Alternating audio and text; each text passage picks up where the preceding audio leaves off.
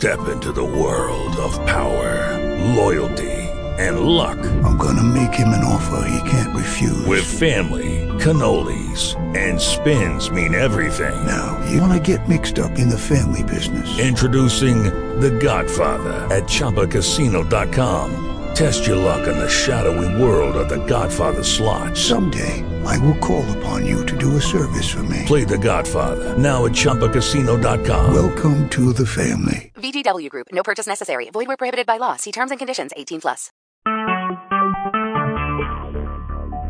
Talk shoes. Recorded live.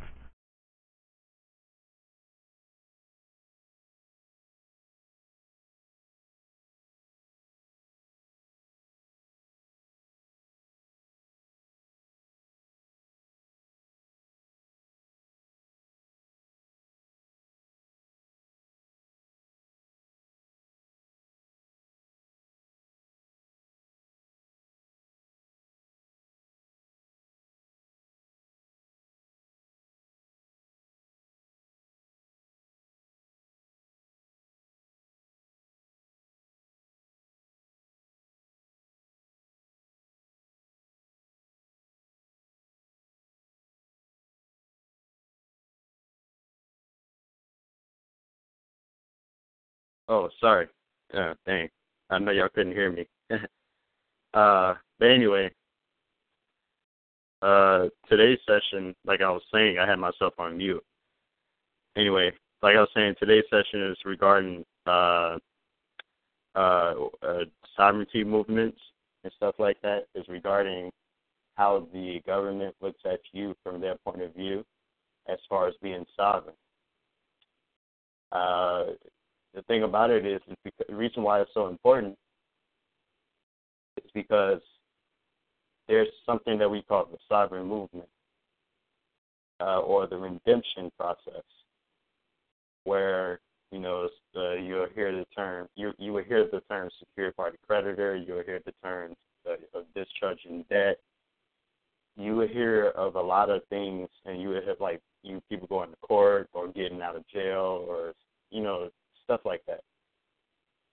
So after a while, the government has actually developed an intelligence, which means that they have an actual file pertaining to issues such as, you know, the, uh, you know, as far as like I'm pretty sure people you may or may not have heard of uh, the A for V, which is the acceptance accepted for value, and that deals with the discharging debt.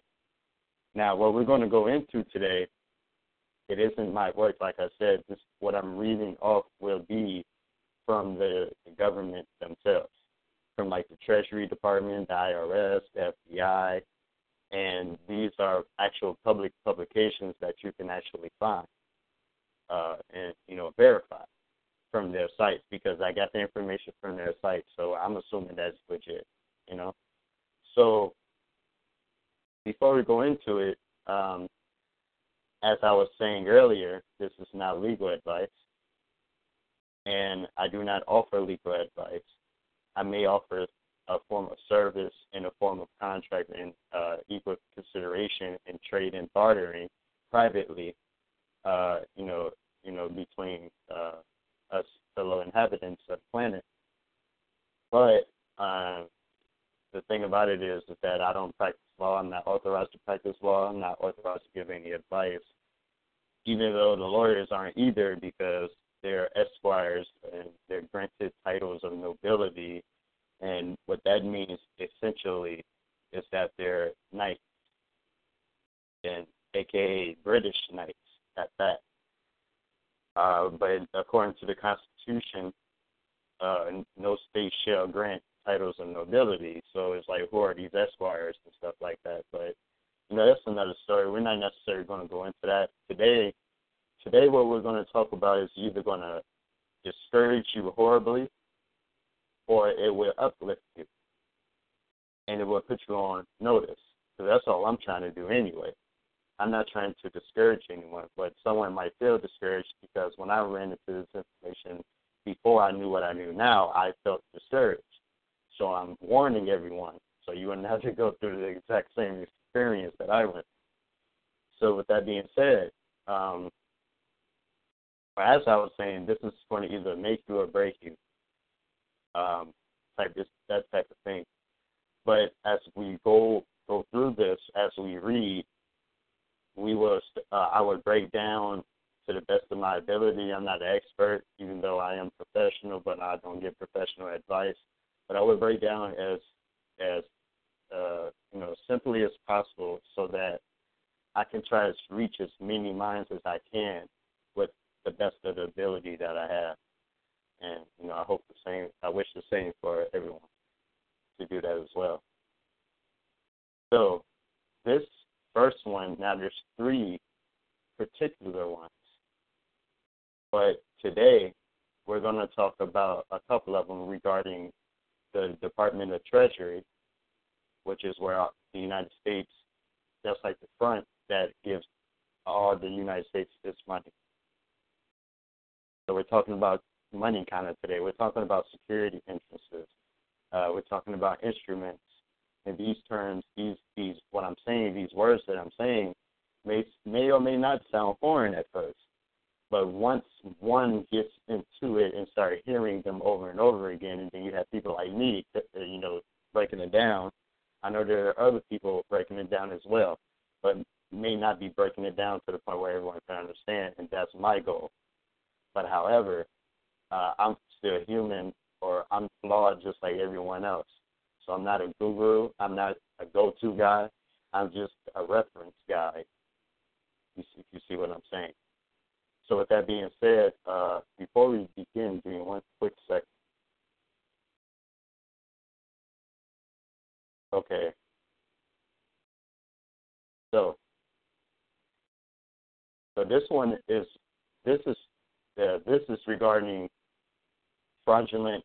So this is what you call a fraud alert. The government issues fraud alerts from like the Treasury and like the government agencies, the Treasury, the IRS. You know, the IRS is where you pay your taxes to. They're the debt collectors for the for the nation, pretty much. And the Treasury is the bank, kind of. You know, so it's kind of like if you get a loan or something from the bank, you got the bank who loans you the money, and then if you don't pay it back, they hire third party debt collectors that you never heard of before to come collect the money from you. And that's kind of the role that the IRS plays. So they're like the debt collectors. So every time you're paying taxes, income taxes every year, you're paying a, a debt. You're paying a due, actually, and kind of like a fee. But it's not as bad as you think. Uh, actually, that's actually where we're going to actually touch on today uh, in regards to how it is that taxes are involved because I'm not a tax protester. Everything that we're going to be going over, you know, uh, whether in this session or in any other session regarding this subject, we'll get into the fact that this, whatever it is that we're going into, um, what we're going to read off coming from them, from what they're saying, it involves things like, you know, uh, you know, what, what we were just talking about as far as sovereign citizens and redemption movements, stuff like that. Um, just my opinion, you shouldn't want to create a movement. You can create a movement, but not a movement. Uh, you can create a movement like the principle of a, of a movement, but you may not want to call it a movement because they're actually labeling movements like they're. I'm pretty sure they probably got a definition of movement, and it would say something uh, regarding to some belligerent people doing something or something or something like that. Um, because, but the reason why they feel this way and they're defensive, they're defensive because the nation itself is under a state of emergency uh, and crisis. So everyone's on their toes, but it doesn't look like it because we've just been so used to it. So the the government is kind of hype, if you will, and they're tender. So you know they're like a live wire uh, in the water, and the water doesn't look active, but when you sec- step into it, just and you know it's over. So that's kind of how they are. They're very easy to agitate. Uh, but that's because, like I said, over 200 years or so, the nation has been pretty much bankrupt. You see what I'm saying? So, uh, with that being said, uh, since I hope you may have some type of understanding of, of what the topic is going to be. However, uh, so let's just get right into it. So it says Department of so it says Department of the Treasury, Washington D.C. Zip code 20220. Um, and this is from the office of the Inspector General. And at the time that uh, I think this is a publication, but I can't find I don't know if public, it doesn't say. Um, because I, I got this I got this from uh, I didn't get the link and stuff, and I didn't save it or anything but anyway, but nonetheless, it's pretty ac- accurate information to me. I actually agree with it somewhat. You know, I agree with both sides that it's talking about. I, I agree with the government's way of seeing things, and I agree with the public's way of seeing things. But does the public and the government see how each other are seeing things? So anyway, so it says for immediate release and dismission. So this that means that they wanted to get it out quickly, as because it, it's it's a issue. They see it as an issue or a problem.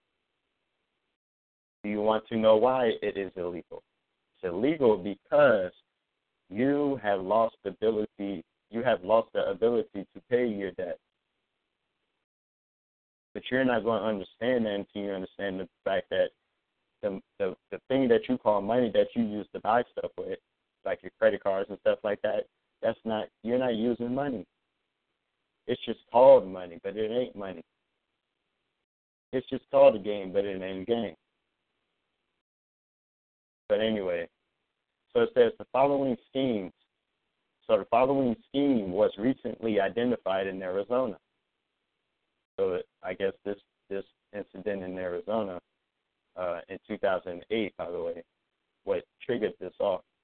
Yeah, because it, it only takes. I'm gonna be totally honest. It just takes one good dumbass to mess everything up. Like honestly, and that has to stop. That's why I don't I seem like I talk and like give a lot of information, but I really don't. Because people are ignorant, and some people just want a fast fix, but don't want to really un- want to understand the situation they're in. As a matter of fact, people are trying to, and here's the thing: we all do that, by the way. So I'm not, I'm not including or excluding anyone.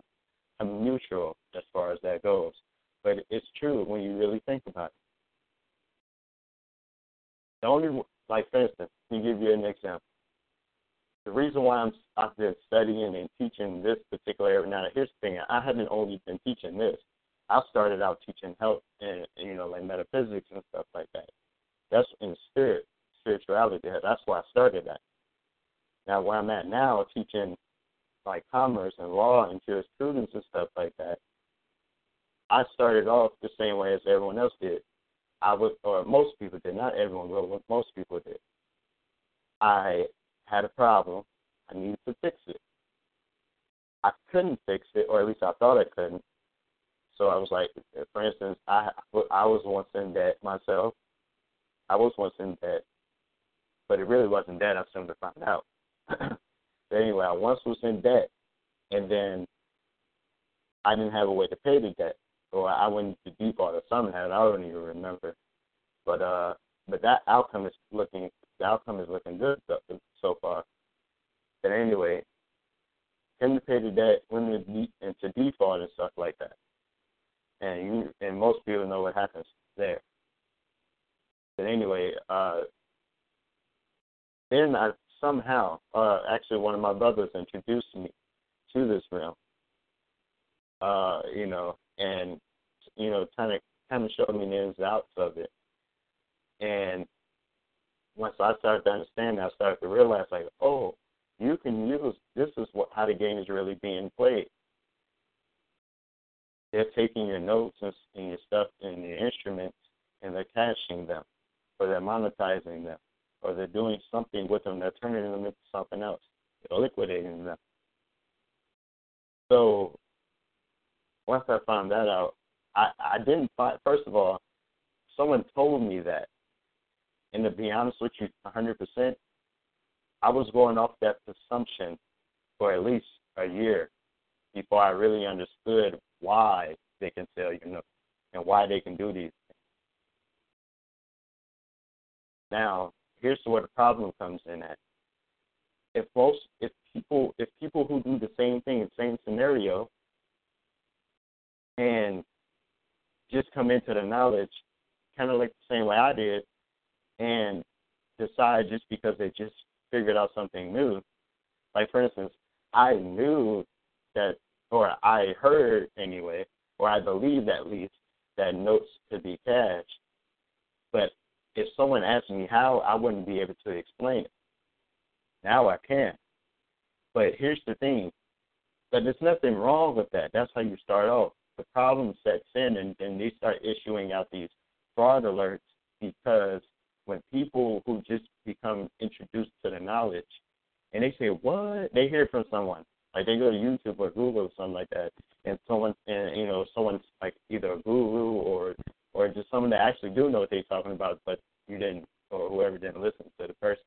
Anyway, the the uh like some guru they go to YouTube, go to Google and they hear something and then they say, Oh, or like someone that hear the person on YouTube say, "Well, yeah, they take your notes and they they cash them or they fraud." They, they talk about all the stuff. You like, what, really?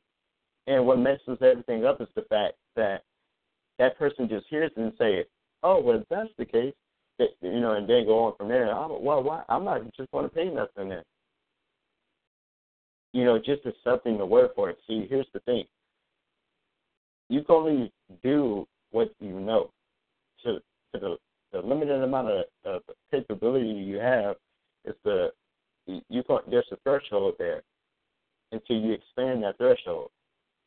If you don't have enough threshold to hold onto this type of information, then you shouldn't be trying to do things.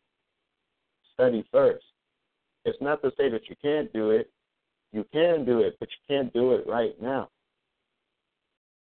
if you've been introduced. I'm talking to the, you know the newcomers. I'm welcoming in the newcomers. You see what I'm saying? So the thing about it is, is that once, uh, but anyway, what I was trying to say is that when someone new comes into the game, pretty much, and and just heard that, oh, they cash notes, and then they go try something, like with a note and send something off and do all this other stuff, they don't know what backs it up. Like, why is that possible? You just heard that you can do it, but you don't know why. You're just copying someone else's process. See, I don't teach like that. I don't w- want people to go on, uh, you know, you know, looking for a clue. I want to make sure that people understand it, or at least because I ain't being held liable for anyone. I'm letting everyone know that now. If you listen to me, you're holding me harmless. Just like if you knew some knowledge and you're telling me, I hold you not uh, harmless. If you state that, you know. But if it's if it's something you're close to someone, you don't have to do it like that. If people you don't know or whatever, because you know, you know, people are just they do all, all type of. Anyway, um, let's get back into this. Uh, actually, hold on one yeah, this is really gonna get good though.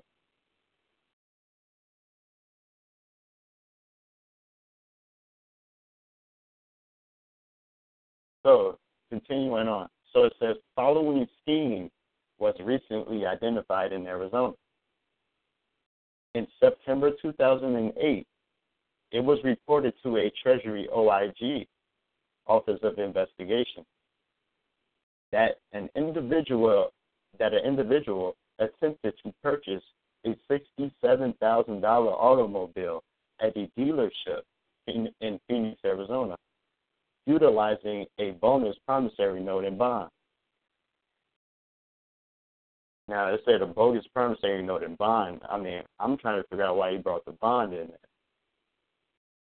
You know, once you start to understand how things work, you'd be wondering that too. Like, what was the bond for? Why did he bring in a note? He didn't have to do that. You don't because you can't. You have to because when you're going to the dealership to buy a car, you're not really buying it. That's why you get it on credit first. They lend you. They say they lend you money or whatever. Now you have incurred a debt, but the debt creates the money. So it's not that whoever this was did it wrong. Actually, they did do it wrong. It's not, but it's not that. It's more so that they did it. It was in reverse. The order was wrong. So, um, so it says that. So it says that he tried to go into the automobile dealership and purchase a car, a sixty-seven thousand dollar car, at a dealership in Phoenix uh, by paying with it with a bogus promissory note or a bond, or at least a, it, it's bogus because they say it is, but it may not have been bogus. You just used it at the wrong time. But anyway, so continuing on, it says, in this instance, the per, uh, so in this instance, the purported value of the note was seventy-five thousand dollars, and the bonds were purported to represent government obligations of $150,000. In other instances, and in the other instance, up to $900 million. People going crazy. What what? All right, let's just hold on. Let me let me tell you something not to do. I am a lawyer and I can't give advice. I can't tell you what what not to do, but I know absolutely this is what you shouldn't do don't go to a dealership with a okay, what did say a seventy five thousand dollar promissory note and a bond worth hundred and fifty thousand dollars. Okay, what do you need the bond for? And in another instance, uh, there was another bond up to nine hundred million. What are you giving that to a dealership for? Now you created two. Let's just say that that did work. Now you're creating too much money. The car is only seventy-five thousand dollars. Why are you giving them a bond for nine? What are you going to buy the whole? What nine hundred million dollars? That's how much. That's probably how much the whole car dealership is. You can buy the car dealership with that, but they don't want to buy that from you. So you know, it's like yeah, like I see why, why this is an issue. So it says dealers must, and this is like I said, reading this is this is from the Treasury, telling it to the dealers and financial institutions and stuff like that. This is a fraud alert. It's put the institutions or the public on alert of a potential fraud. And they look for certain things in an instrument. But let's they might do that to you, and you were perfectly innocent, or you were perfectly in lawful, you know, position. They might still, uh, they might still uh, label you as being a fraudulent, uh, you know, issuer. But then that's when you have to bring the knowledge that I was telling you that you have to learn over a period of time to be able to uh, uh, support yourself you have to support yourself. Support your claim. Just like the dollar bill has to have a backing. That backing used to be gold, so there's no more gold. So now that backing, they'll tell you to a certain level that the that treasury bills and bonds are the new backing, but that's true. That is true. Notes and bonds are the new gold, but there has to be a signature or authorization given from a human being in order for that bond to become an existent asset on someone's book somewhere. So, um, so anyway, so it says dealers must be alerted to the use of these types of notes and bonds, which might or might not be referenced as U.S. Treasury bonds or promissory notes Oh, and that's another thing. Why would okay? Let's break this down some more. Why is this person? I mean, I don't know. Maybe he could have not have done that. I don't know. But from what this is saying, I'm like, oh, logically, why would that person put U.S. Treasury bond on? You don't do that. Don't ever do that. That's gonna get you thrown in jail and split in 30 seconds flat. Don't no. That's insane. Like, come on, you you can't issue a U.S. Treasury obligation. You can't issue a U.S. Treasury security. You don't have an of office. You can't issue anything. That's what the banks is for. They do it for you. So the banks ain't bad. It's just that they're, they're crooked people. That's all. So, however, they are identified as personal promissory notes. I don't know what the hell a personal promissory note is. But anyway, so they are identified as personal promissory notes and or private offset bonds and often contain the name of the Secretary of the U.S. Treasury.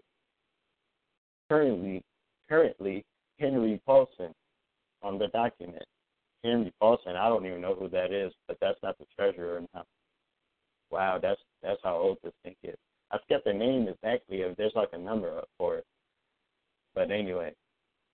But yeah, but yeah, I know that this information. I hope I'm explaining it so where that people can have it understood, because I want people to expand their attention span. Because you're going to have to do that. You're going to have to exercise your mind. It's, it, it might feel it, well, it will feel uncomfortable at first if you have used it before. But anyway, watch the Matrix. What did Neo say when he was uh, awoken from the Matrix? He said, "Oh, I can't open my eyes. My back hurts." Or no, he said, "I can't open my. Why do my eyes hurt?" What did Morpheus say? Or Laurence Fishburne? Or yeah, Morpheus. What did he say? He said, "You haven't seen. You've never seen them. You know." He said, "You never used them before. You never used them before."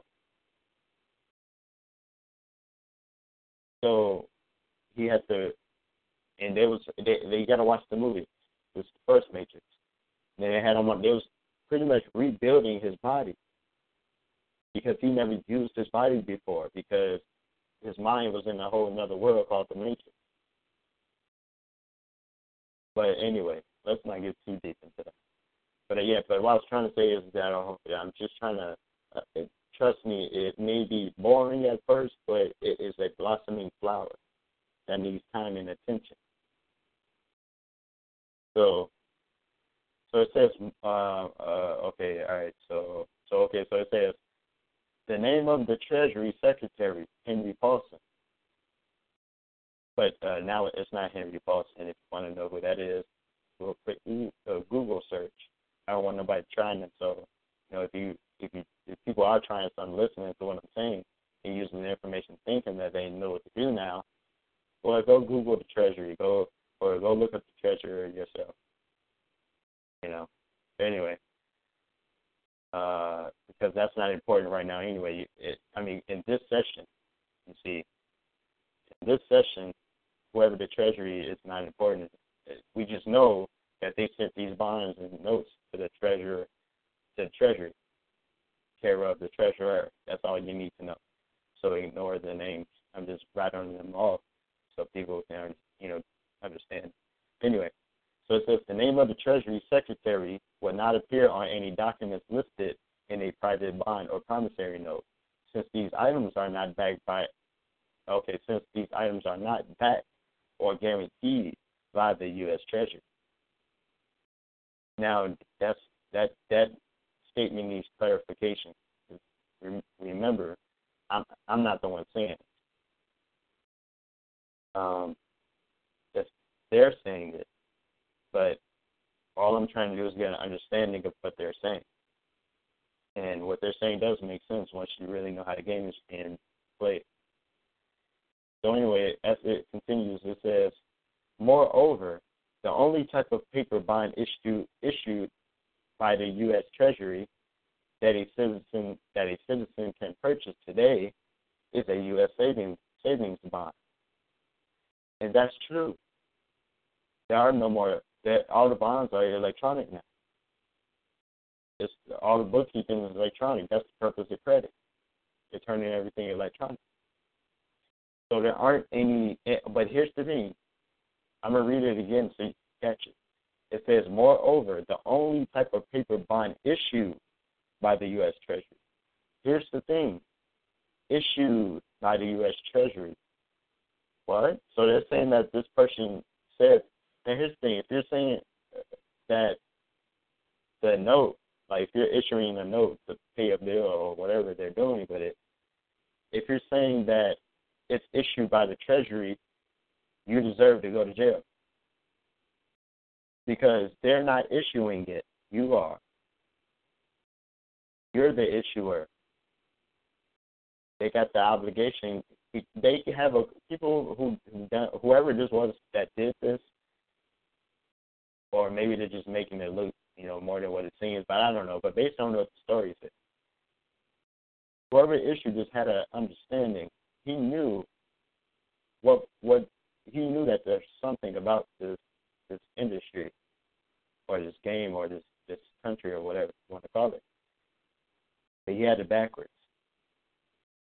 So, issued by the U- U.S. Treasury means that when this here's the thing, I'm gonna clear that up right right now for people who understand negotiable instruments. It says that paper bonds issued by the U.S. Treasury. When you're issuing a bond, when you're issuing a bond, uh, you're the one that's borrowing or from, like for instance, it says because the, uh, the Treasury when they issue bonds, when the United States Treasury issue bonds, they're selling the bonds and the T notes and stuff like that. You give them Federal Reserve notes, and that's how they decrease inflation. That's how they regulate the monetary system by selling out trading obligations. That's all there is. There isn't any buying and selling, there's trading, and there's lending and borrowing. So, hold on.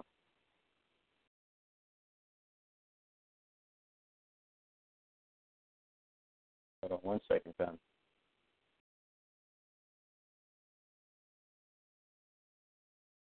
So as I was saying, the U.S. Treasury, when they issue bonds, they're selling the bonds, but they're also borrowing. Let's say, for instance, that the U.S. Treasury issues a $10,000 bond. They're borrowing from the people. They sell that to you. You call it a savings bond, if you know what that is, by the way. And that bond is being uh, sold to you and matures and over time. So this is what happens when you buy a treasury bond. You buy treasury bonds to reduce the national debt, and they pay you interest because the bond accrues interest after a while, and that interest is what they pay to you. And that's the proceeds. And when the bond matures, they give you the principal back, which is how much you paid for the bond, which was ten thousand dollars initially. So bond, uh, so when when you so when you're telling when like so when this guy he took the promissory note or the the bond and he he or according to what they're saying they're saying that he tried to buy a car with it and he said that it's issued by the United States. I don't know if he did that or not or not, but the point about it is is that if he had done that, then yeah, he's saying that the United States is borrowing money, but or promising to pay. There you go. It's a promise to pay too. So, um, so it's really it's it's it's a slight difference between notes and bonds.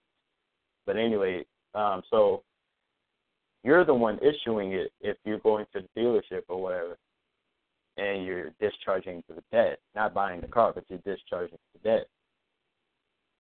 So you're not taking the bond to a car dealership anyway. Remember that. Don't do that. Don't ever do that. Matter of fact, like I said, don't even touch the stuff. Don't even experiment with the stuff until you have understanding with it. So anyway, so when you're issuing it, because here, because to help you help you understand, when you go to the when you go to the car dealership and you sign a promissory note or whatever, that promissory note um, is the payment. It's a promise to pay. So that's what this guy, I guess, tried to do. But but he was trying to refer back to how it's an obligation of the United States. It is an obligation of the United States, but they're not issuing it. You are. You're issuing it. You're authorizing it and stuff like that. But it's a back and forth game and stuff like that. It's like it's like weaving something together.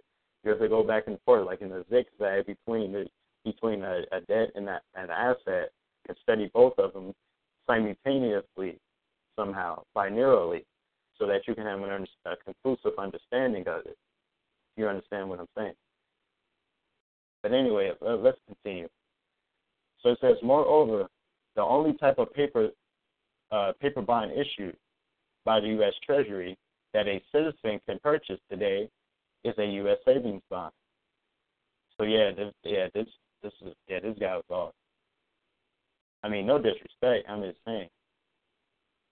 So it says all other Treasury bonds are electronic transactions, and the buyer does not receive an actual hard copy document because he can't. And if he does, it's not a copy of the bond; it's a receipt because it's all bookkeeping entry that you enter into on a ledger book. And so, and, and money is money is transferred not by when you take it out the bank and you take it to another bank. It's done. Through, money is transferred transferred through phone calls. You know. I mean, you know, it's still tra- traditionally transferred like you know by hand and stuff like that. But the money is created based off phone calls and a signature. Once you sign it, they make a phone call. But I mean, it's more to it than that. That's not all it. Anyway, it says continue on. It says a similar scheme that was also identified occurring in Indiana. It was reported to the Treasury OIG, which is the Office of the Inspector General of the Treasury, the one the the the the, the, the section of the Department of the Treasury that uh, investigates these type of incidents, incidents, you know, such as fraud, because they with the finance. Just like the FBI deal with, you know, stuff like criminal stuff, but they deal with fraud too. But they deal with it when it becomes a criminal case. So anyway, um, not limited them to just that. I mean, you know, there's more to it. Anywho, it says it was reported to the Treasury OIG that an unauthorized and unauthorized individual were providing automobile dealerships and other retail businesses with bank routing and account numbers in Indiana to purchase vehicles, vehicles or other property, and or pay off personal debts. So it says, so it says, they represented. So they represented these accounts and routing numbers to be personal grant or bank accounts. I don't do that. I don't recommend it as a personal grant or bank account. I mean, it's an account. It may be a bank account. I know definitely it's not a grant account. I mean, but maybe I don't know what that is. But anyway, um, but it's not a grant account. It's trust. So they represented these accounts, but I don't know what the routing and account numbers that they used either. So who knows? But anyway, it says they uh, they represented these accounts and routing numbers to be personal grant or bank accounts, and directed the dealerships to electronically debit these accounts to fund payments for their purchase. In the reporting instance, okay, in the report, so in the reported instance, so in the reported instance, so that's when whoever uh, the dealer, that's when the dealer reported to the OIG, which is the Inspector General, uh, what happened, and just what he what he said. I guess. I guess. so it says in the reported in- instance, the account was a treasury account for vendors to electronically transmit payments to the Treasury Department. Now it is a treasury account, but when it says when it says that uh, reported instance So the account was a treasury account for vendors to electronically transmit to the Treasury Department. Now, here's the thing it is and it isn't. It's not an ordinary Treasury account. It's not like a Treasury Direct account. It's a different, it's a private account. And thing about it is, I'll tell you another another thing. If you're issuing any notes or bonds or stuff like that, or drafts too, or any negotiable instrument, and you don't have un- and you don't have an understanding of international law and the history of the United States and the treaties and the wars, then you don't know why you're sending off funds there or why you can use it. That means you just heard it from, some, from someone. Because if you can't explain it, you shouldn't be using it. Because if you can't explain it, there's no way you you know that you know what you're doing. And not that's not a, a you know attack on anyone. It's just the truth. You know, we all got to go through that. I went through it. I thought the same thing. But anyway, it goes to say, and here's another thing: you might do the thing right. You might do it it's perfectly right, it still might not work for you. But that's because you have to enforce it. They're testing you. They may or may not be testing you. I don't know. Anyway, it says if you have any information regarding such treasury related fraudulent activities, we request that you contact the, the Department of Treasury, Office of Inspector General. So it says, um, so it says car dealerships approached by a person to person to person, given these similar circumstances, should conti- uh, okay. So okay, so check this out. So it says car dealerships approached by a person or persons, given these or similar uh, circumstances, should consider the potential for fraud. You remember when I was saying they have like a brochure that they refer to and they look out for certain things? This is it, what we just read. And they gave examples of, of how the event may summon. So it says that if you suspect any fraudulent activity, it is recommended that you contact the OIG hotline or the local police immediately. And obviously, that's what happened with this this cat. so anyway, additional information regarding this or other similar fraud schemes can be found at the following uh, Department of Treasury website. Um, that's the Treasury Direct. I haven't even been there yet, so I don't know what's there. But yeah, so anyway, that was just actually an intro. Um, we might be in it for the long haul tonight, so um, so yeah, if like I said, it, might be in it for the long haul. So if, if you don't wanna, um, you know, participate any further, you want to check out early, that's totally fine. Uh, I'm just letting everyone know.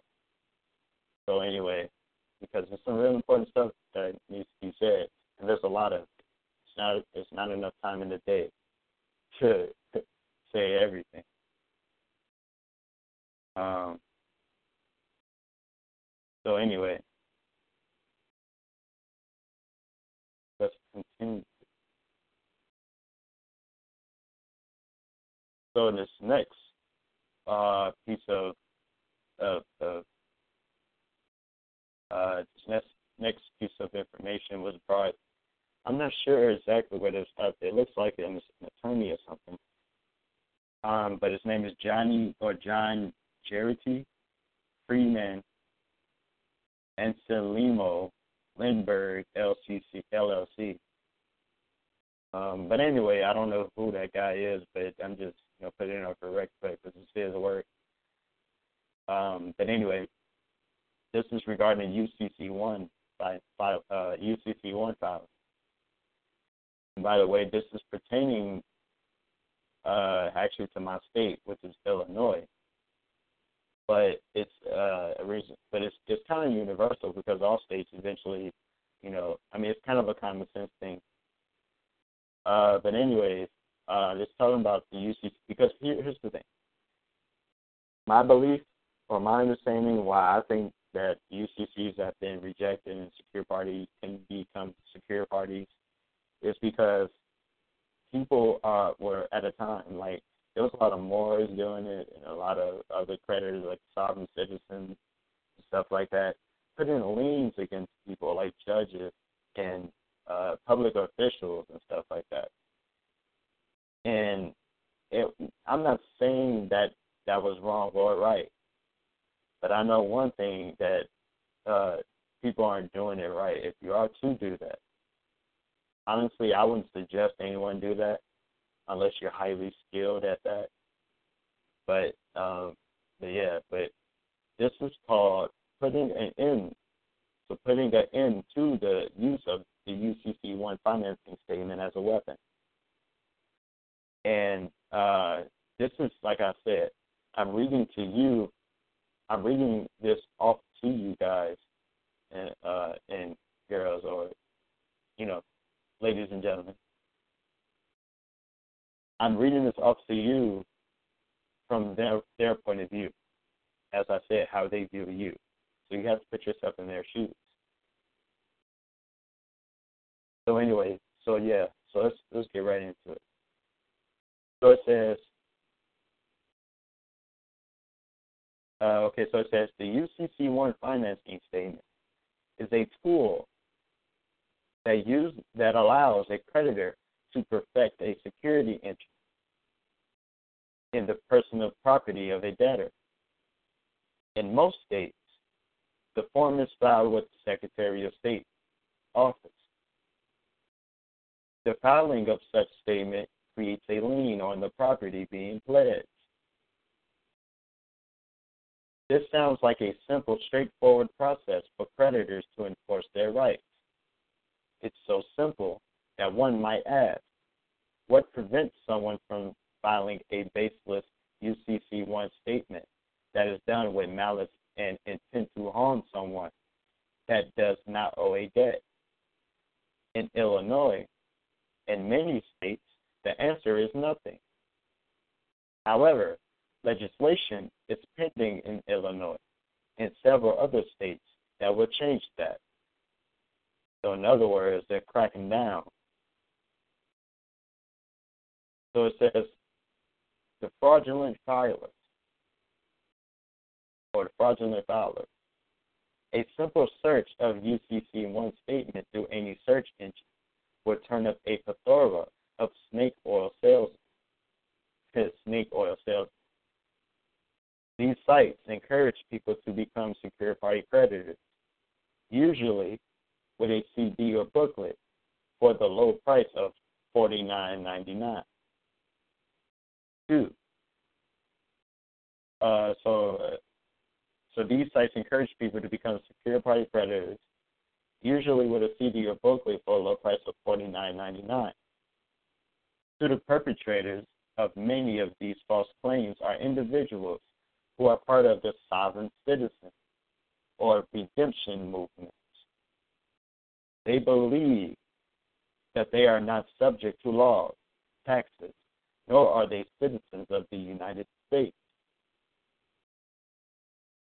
These ideologies sprung in part from the from the Jose Comentados movement that arose during the 1980s. I can't pronounce the word, but it's P O S S E space uh, C O M I T A T U S, and that's a uh, that's a, um that was an act that was passed in 1980, as you know, obviously said. That was in regards to um, something about foreign, like being foreign, and something about citizenship, something like that. But yeah, I got a limited understanding of that. Um, but but but but what is being what is known is that whoever wrote this, like from I'm just gonna say the government's point of view, or a lawyer or something like that, they're saying that the the sovereign citizens get their ideologies, as they call it, and theories, as they call it, from what I just said to you, If the Passe comment taught us. So anyway, continuing on, it says these groups, while uh, so these groups, while their ideas may appear far fetched or perhaps even laughable, are incredibly dangerous. I wouldn't say that. I would say they were. I would say that they're incredibly powerful. They are dangerous to the person that you're putting it on. A lien is dangerous to the person you're putting the lien against. So yeah, maybe it is dangerous, but it's all about intent. I don't have intent to put any liens against anyone unless you owe me money and you won't pay, and it's and, and it's allowed in my remedy to enforce my rights via security agreement. You see. Hold on one second. Make sure.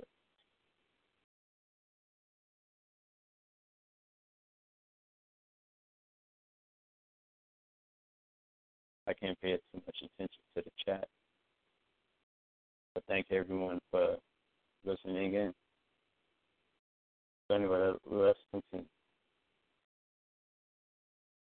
So the FBI, so so it says the F, the FBI considers sovereign citizens extremists. They consider sovereign citizens as extremists, as comprising a domestic terrorist movement, which scattered across the United States, which scattered across the United States has existed for decades, with well-known members such as Terry Nicholas or Terry Nichols. Uh, I don't know who that is who helped plan the Oklahoma City bombing. Oh, wow. So yeah, you got to be careful because you know they really put you up the gun. I mean, they think just because this guy uh, knew about sovereignty and now everyone's terrorist now because this one guy decided to blow up a building. You know, but I mean, I mean, honestly, a lot of people. I mean, it, it it's just so much to explain. But, but anyway, let's continue. So it says, uh, okay, so it says public officials, predators, or potentially any individual who gets in the way of a sovereign citizen may become the target of a fraudulent UCC1 filing. And I know I haven't really explained what the UCC1 filing is, but I'm not going to explain that right now because I'm not teaching anyone to do it. I mean, not in this class. Uh, you know, I'm not going to show you how to do it. This is not the time for that. Uh, unless, uh, unless, uh, you know, unless someone wants to, you know, that's another thing. Unless you want to have a, a class, you want a, a course in this particular area of how to do these things, if uh, you know, there has to be an equal exchange for a donation. I call them. I don't. I, I say I charge people. I say that, but um, I'm not. But you can't pay any debt or whatever. So you just, you know, pretty much just donating what you have, you know, because it's considered valuable. But it, like anyway, if you wish to become a secure party creditor, if you wish to take a class, you can contact me at templeofjehudi at gmail.com. And we can go from there. These classes are free classes uh, that I like to release public information. So I'm, uh, because my documents, I don't, you're not, I, you're, you won't, I won't read on uh, Friday night classes because they're mine. I put, I put them together, and I consider them valuable. They're valuable to me. I don't care who else thinks that they're not valuable. You know, no offense to anyone. I'm just saying. I value my work. So, and they work for me. I, they work for me, and I understand them, and I want to help other people understand. But you know, that takes time out of my day, and you know, um, I'm not all the way set where I should be. You see, so, uh, but I've gotten pretty far, helped a couple people. I'm very intelligent. I know things, but I only know well, you know, perceive to know things because I was taught these things. See, so I'm a student as well. But anyway, enough of the gibberish. Let's continue with this. So it says The federal government has legislation imposing liability for filing a false lien or encumbrance against a federal judge or law enforcement official. Yeah, because people are putting liens against judges and stuff like that. Like, come on, really? People put, I believe someone, I believe people put liens against judges because the judge didn't dismiss a, like a parking ticket or something.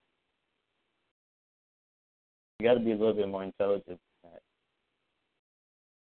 So it says the eighth, the eighth, the Eighth Circuit Court of Appeals recently affirmed the District Court of North Dakota regarding a fraudulently filed UCC financing statement against a North Dakota district judge and an acting U.S. attorney. So someone, I guess, put a lien against the judge and a, a U.S. attorney. I'm not saying you can, you can't do stuff. I'm just telling you what you really shouldn't do. I think you shouldn't do. I mean, if you want a positive result, you can get a result, but so anyway, it says Illinois solution. So this is Illinois' approach. So it says the proposed legislation in Illinois, and I've had my my due share with Illinois.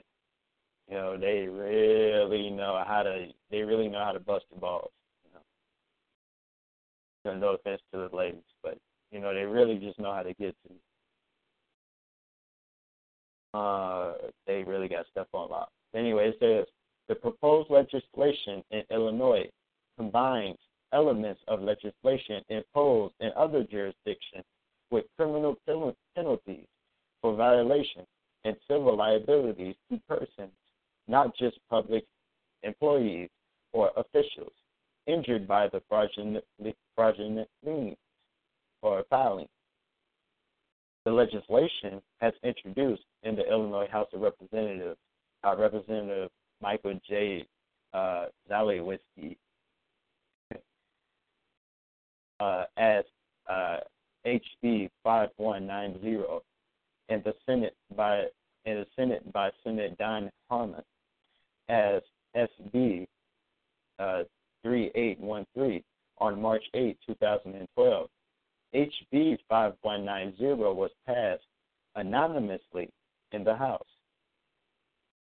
Two days later, the counterpart, SB 3813, passed an, an, an, an, anonymously in the Senate.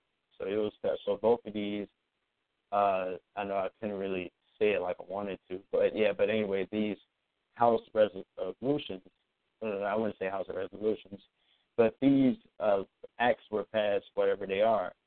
Uh, you might want to check them out, but they're from my state. Uh, but you can research them and kind of get an idea of things. So there's nothing wrong with that. But anyway, it's one. The first one is SB three eight one three. S as in Sam, B as in Bunny, three eight one three. Second one is H as in Henry, B as in Bryant, five one nine zero. So uh, those uh, deal with the fraudulent uh, liens and uh, UCCs and stuff. So, uh, so both of them was passed. So it says two days later, the counterpart SB 3813 was passed anonymously in the Senate.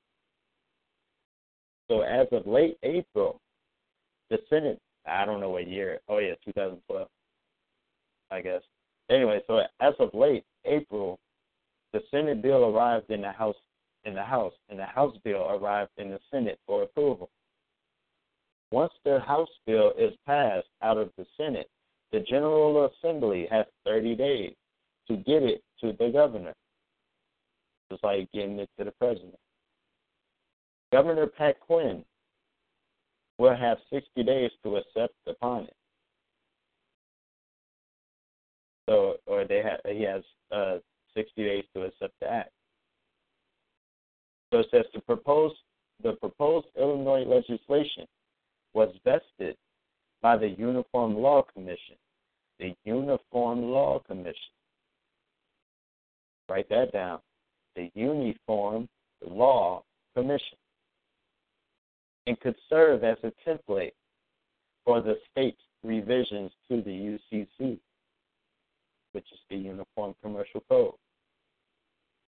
So it says, what does this mean for those who file fraudulent statements in Illinois?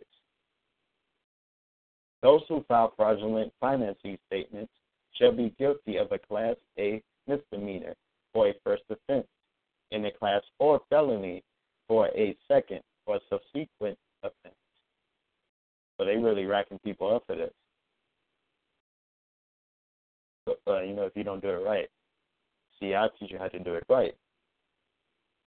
Anyway, uh, so it says in Illinois, Class A misdemeanor carries a prison sentence of less. Okay, so it says of less than. Okay, where is it?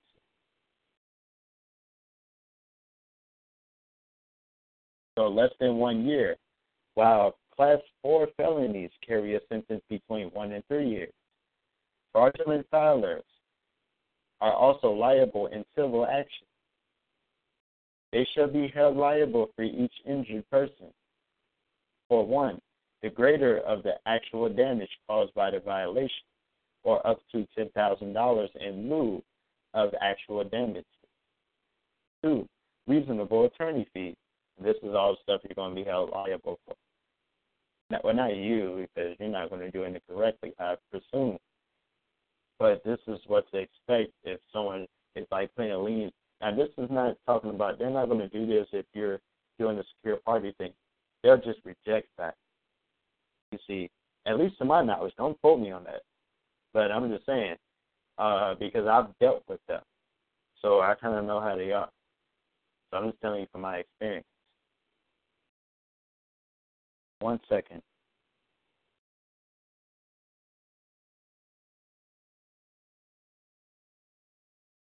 Okay.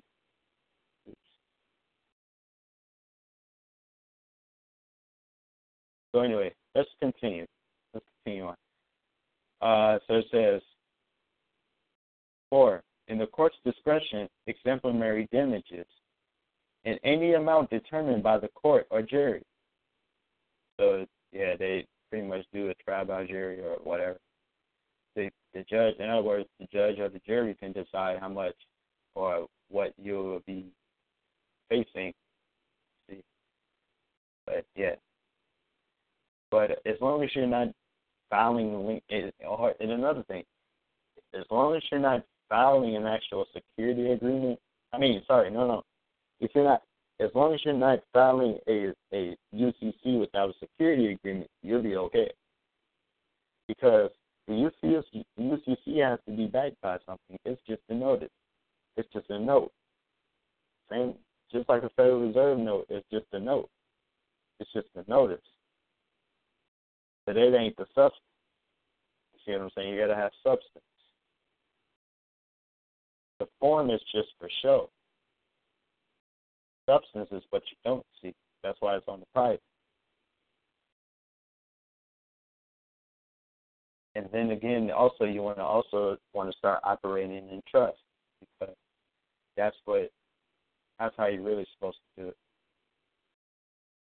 So this begs the question: How does an individual properly bring a claim? How do they properly bring a claim? This is addressed in the uh, in the legislation as well. The individual who has been attacked with a fraudulent claim may file an affidavit with the Secretary, uh, Secretary of State explaining the filing, which is uh, they have a form for that. It's like the UCC five, I think, or UCC nine, or I don't know one. They have more than one UCC form and a national form. Um, so it says, from there, the Secretary of State will take action by requesting additional documentation from the filer supporting the claim. Yeah, they do that. But that's good.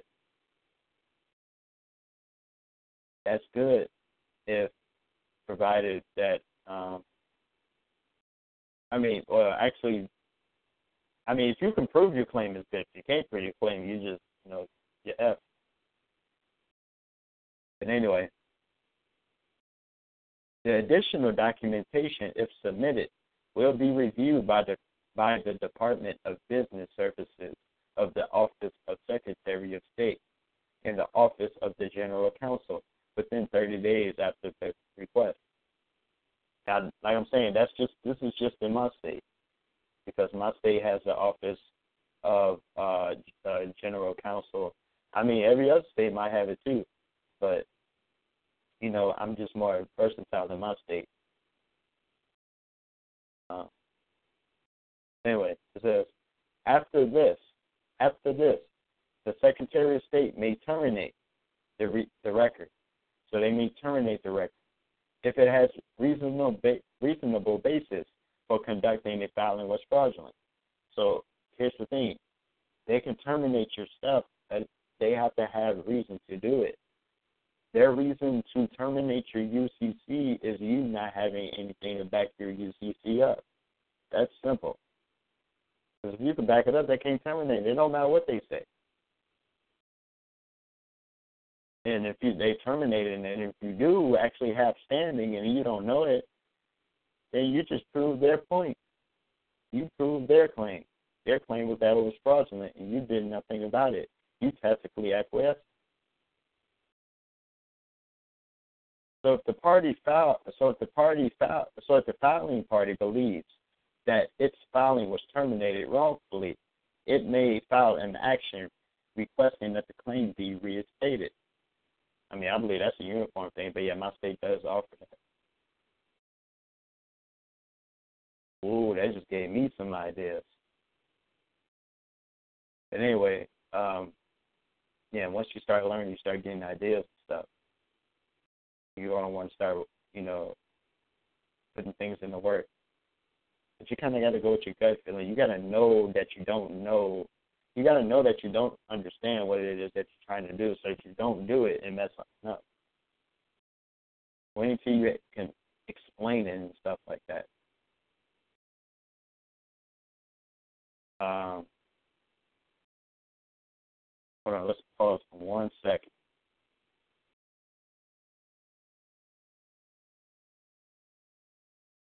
Give me one second.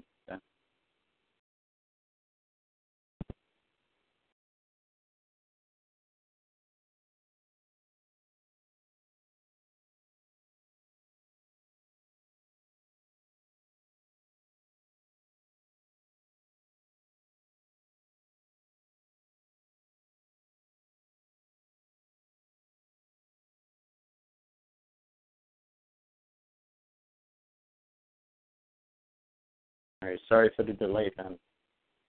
Um, have to plug up my computer before it dies on us.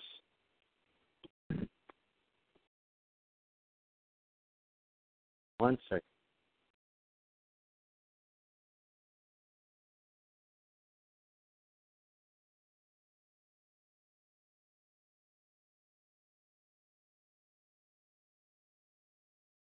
All right. Are we back in business? so, anyways, um, I was saying,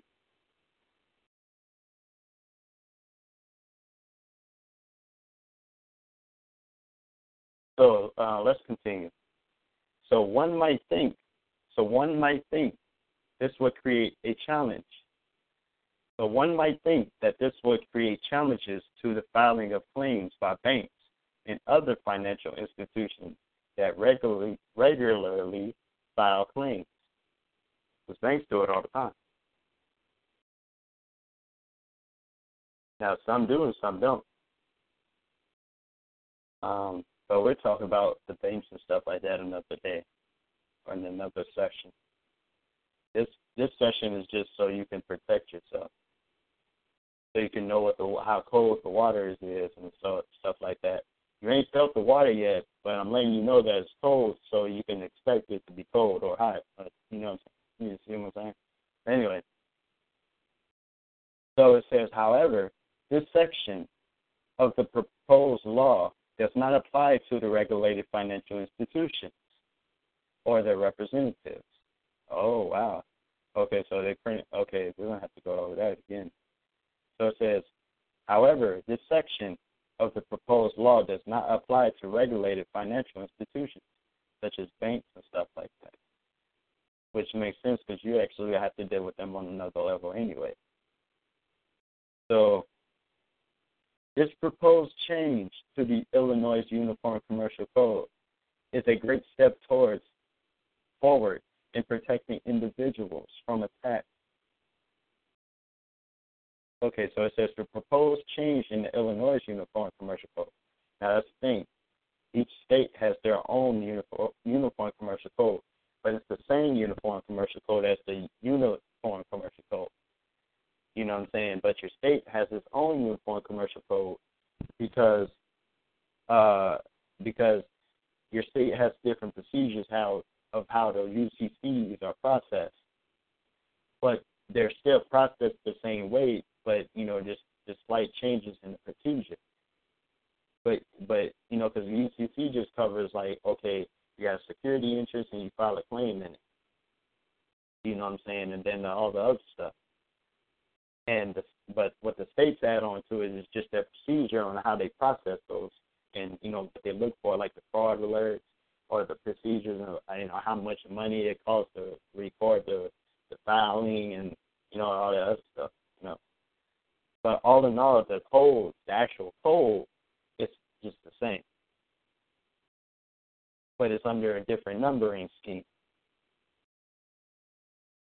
So anyway, it says the proposed change to the Illinois uh, Uniform Commercial Code is a great step forward in protecting individuals from attacks. Individuals like so-called sovereign citizens who file both as UCC one statements.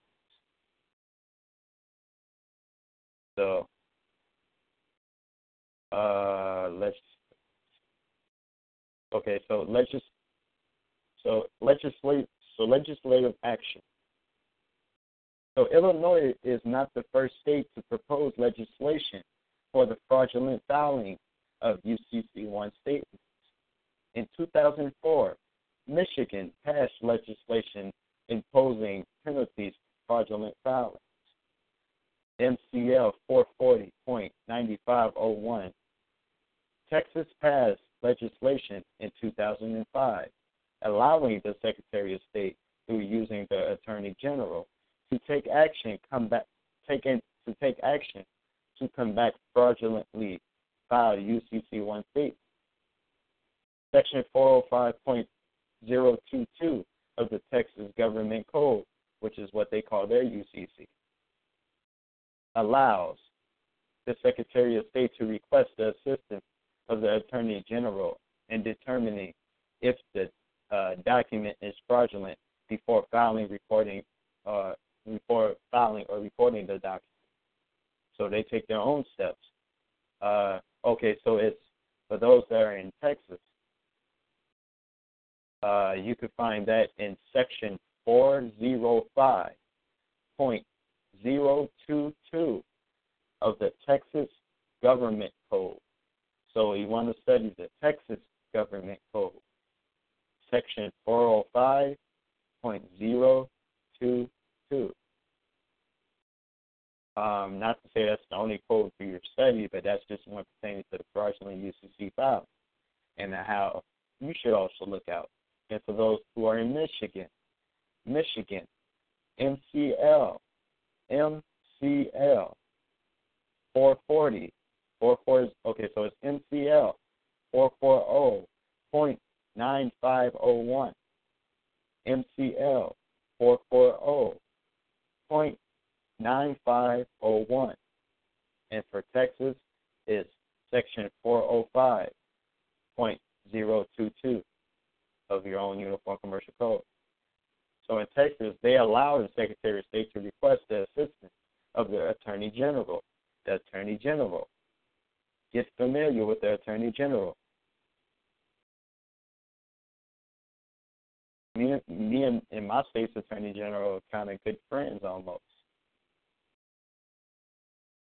not to say it like that, but I mean, where uh, I know how to use them, they have fiduciary duties. These offices have these government agencies have a fiduciary duty to serve you.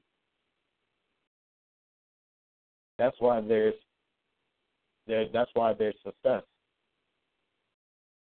So Texas State allows the Attorney General uh, uh, to determine whether or not the documents are fraudulent before filing or not, uh, before filing or recording the documents.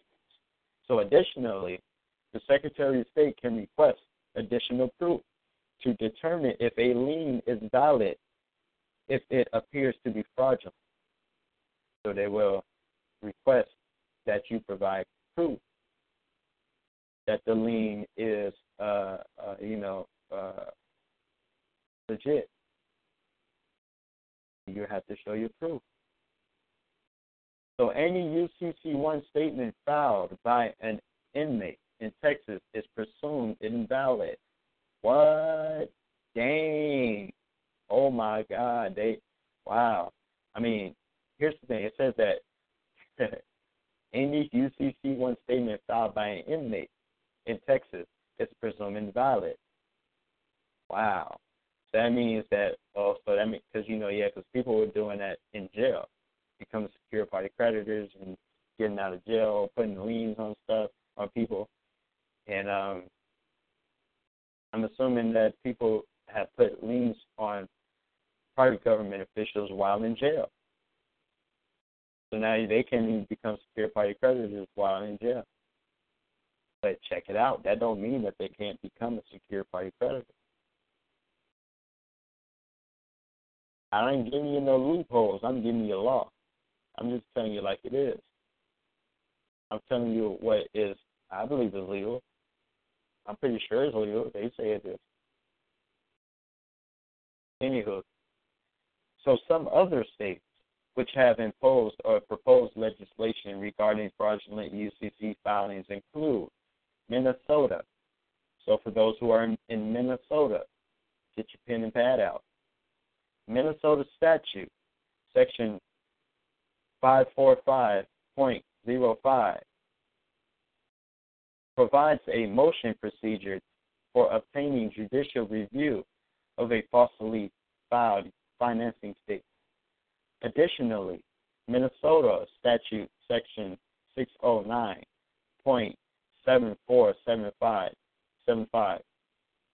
provides for criminal penalties for fraudulent uh, filings of a UCC in one state. So,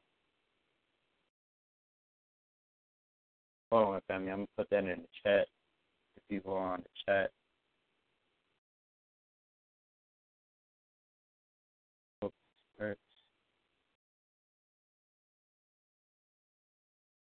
This is very important.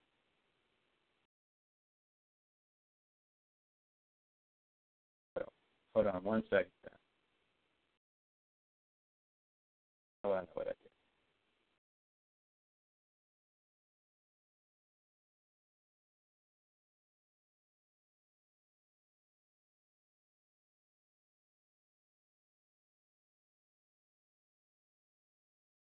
Hope that shows up good.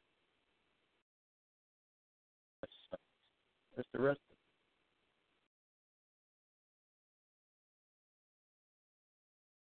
Okay. So Minnesota.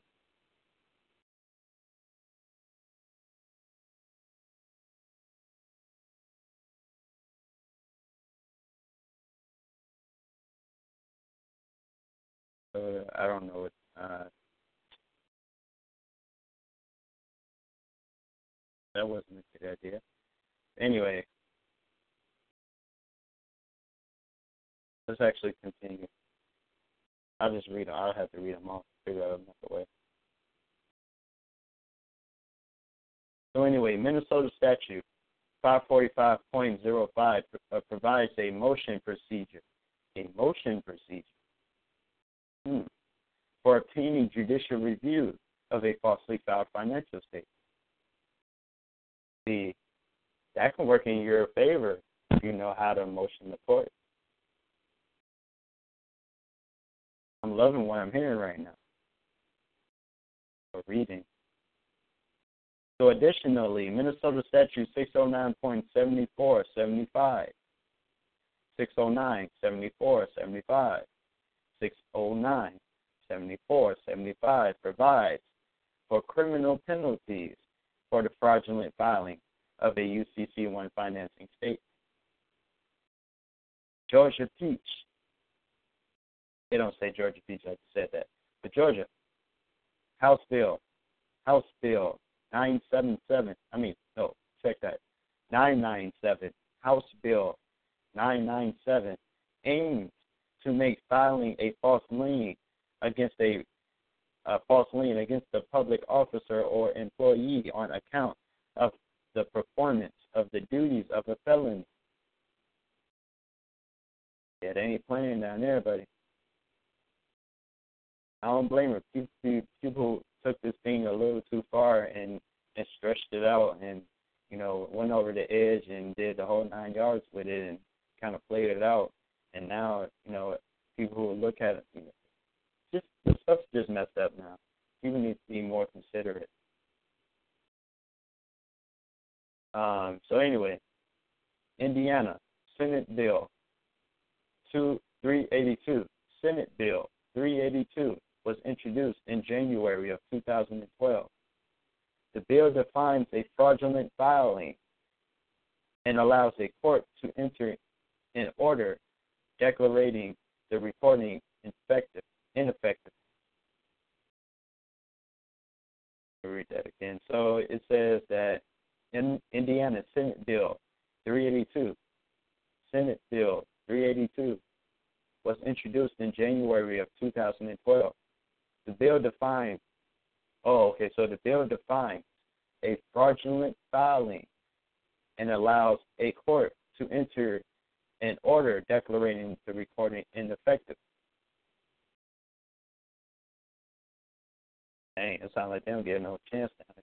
But anyway, so Kentucky, Kentucky Senate Bill 97 provides remedy for current and former public officials that are subject subject of fraudulent filing.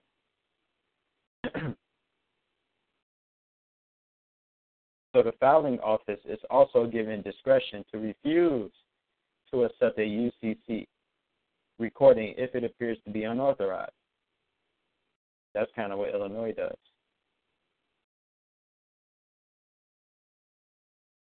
So, so further of the sovereign citizens in fraudulent filings.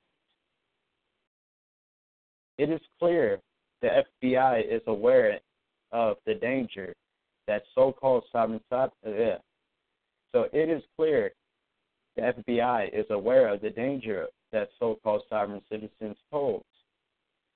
More states will likely come forward with le- legislation aimed at the protecting citizens from harass- harassing and credit score damaging false liens. Perhaps other states will seek to work with the Uniform Laws Commission to create stronger protections for individuals damaged by these claims.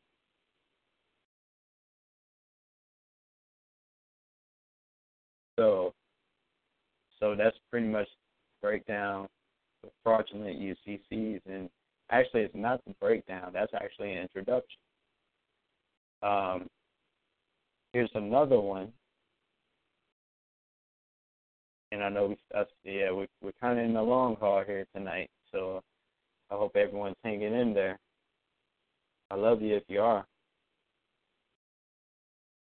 Anyway, uh, this one here is entitled State Strategies to Sub- Subvert fraudulent uniform commercial code filings.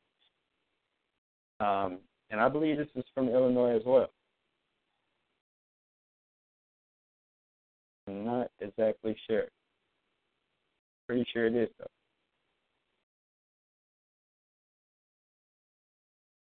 So, a report for state business filing agencies Oh wow, this is from the National Association Secretaries of State. Yeah, that's okay. Yeah, this is nation then. This is not just Illinois. This is a uniform thing. Do some research on the National Association of Secretaries of State.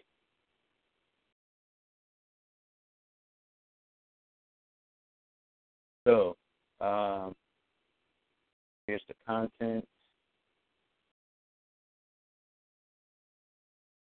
Not going to rattle those off. We're just going to jump right into it. So, introduction. The vast majority of Uniform Commercial Code financing statements filed with the Secretary of State offices are legitimate documents authorized by relevant parties. However, financing statements with no legitimate basis under the UCC, often referred to as fraudulent or bogus filings, are a persistent problem for state filing offices and the individuals targeted by the spurious claims and or fraudulent.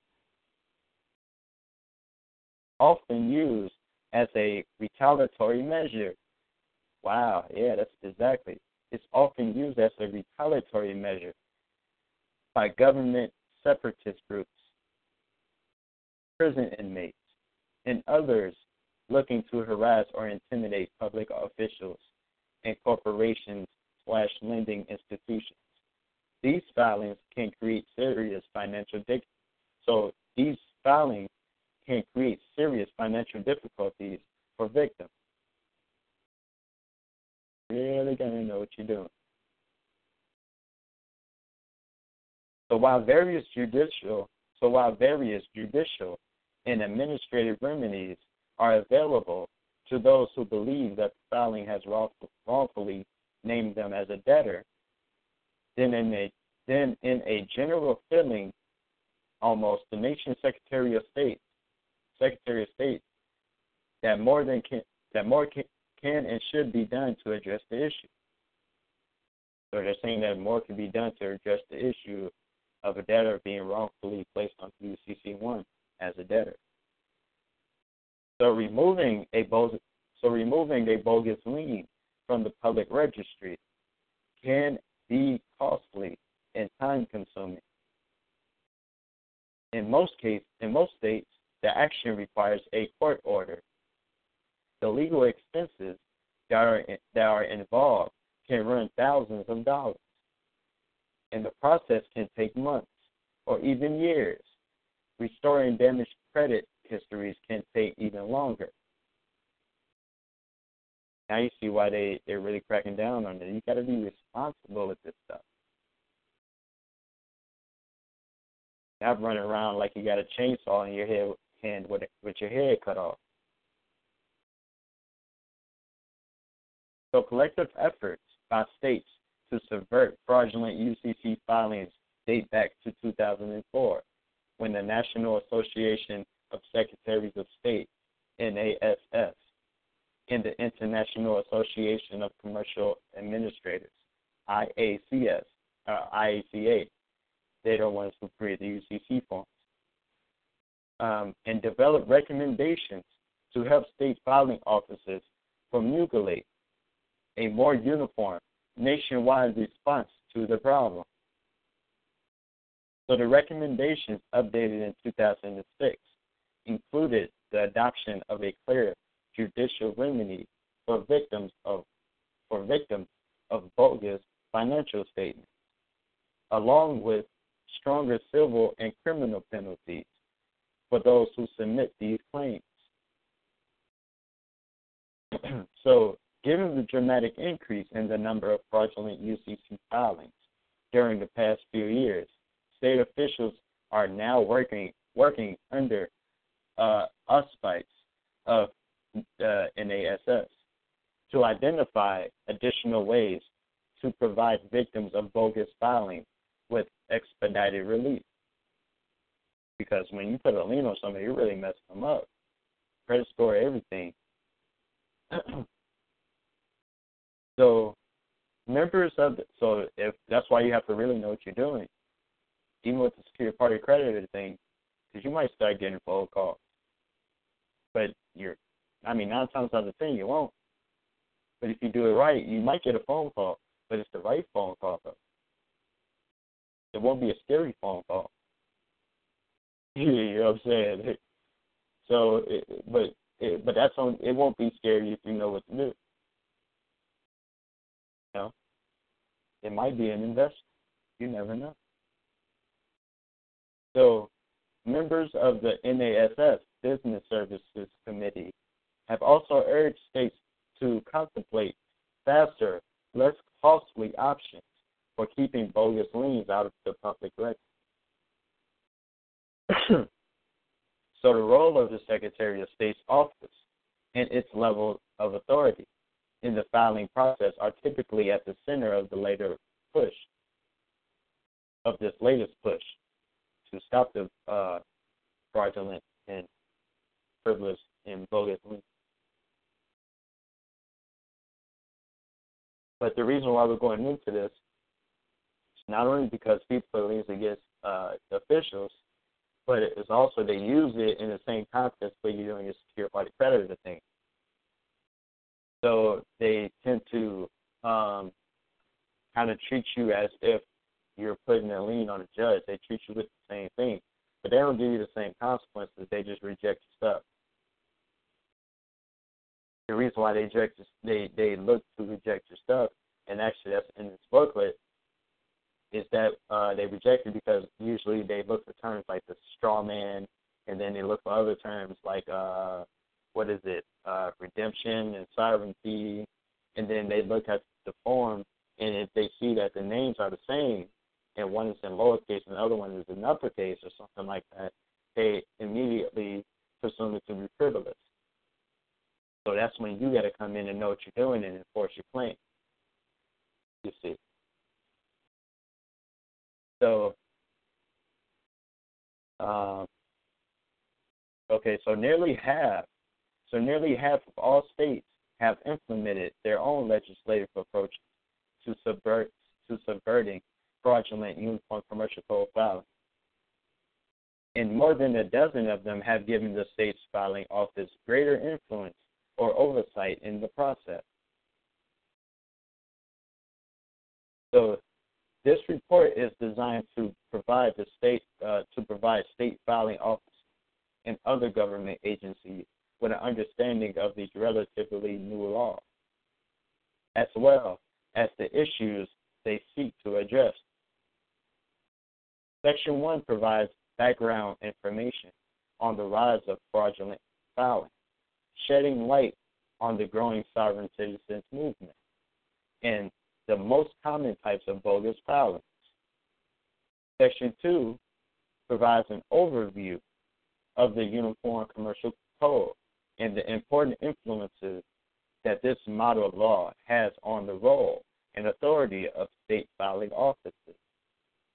Section 3 outlines the 2006 NASS slash IACA task force recommendations and highlights recent state approaches to proliferation of bogus filing.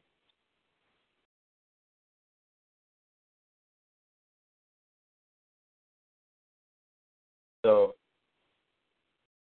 so uh, it says so it says the rise of fraudulent UCC filings. The bogus UCC filings have become more common in recent years due to the explosion in the number of people who identify with the anti government belief system called the sovereign citizens movement. Sovereign citizen is a contradiction. Can't be both. And you're moving. That's crazy.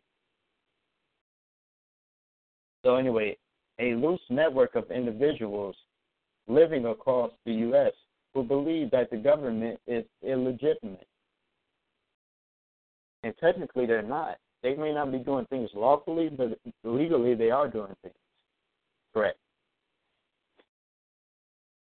They may or may not be morally correct, but I mean, to each his own. You know?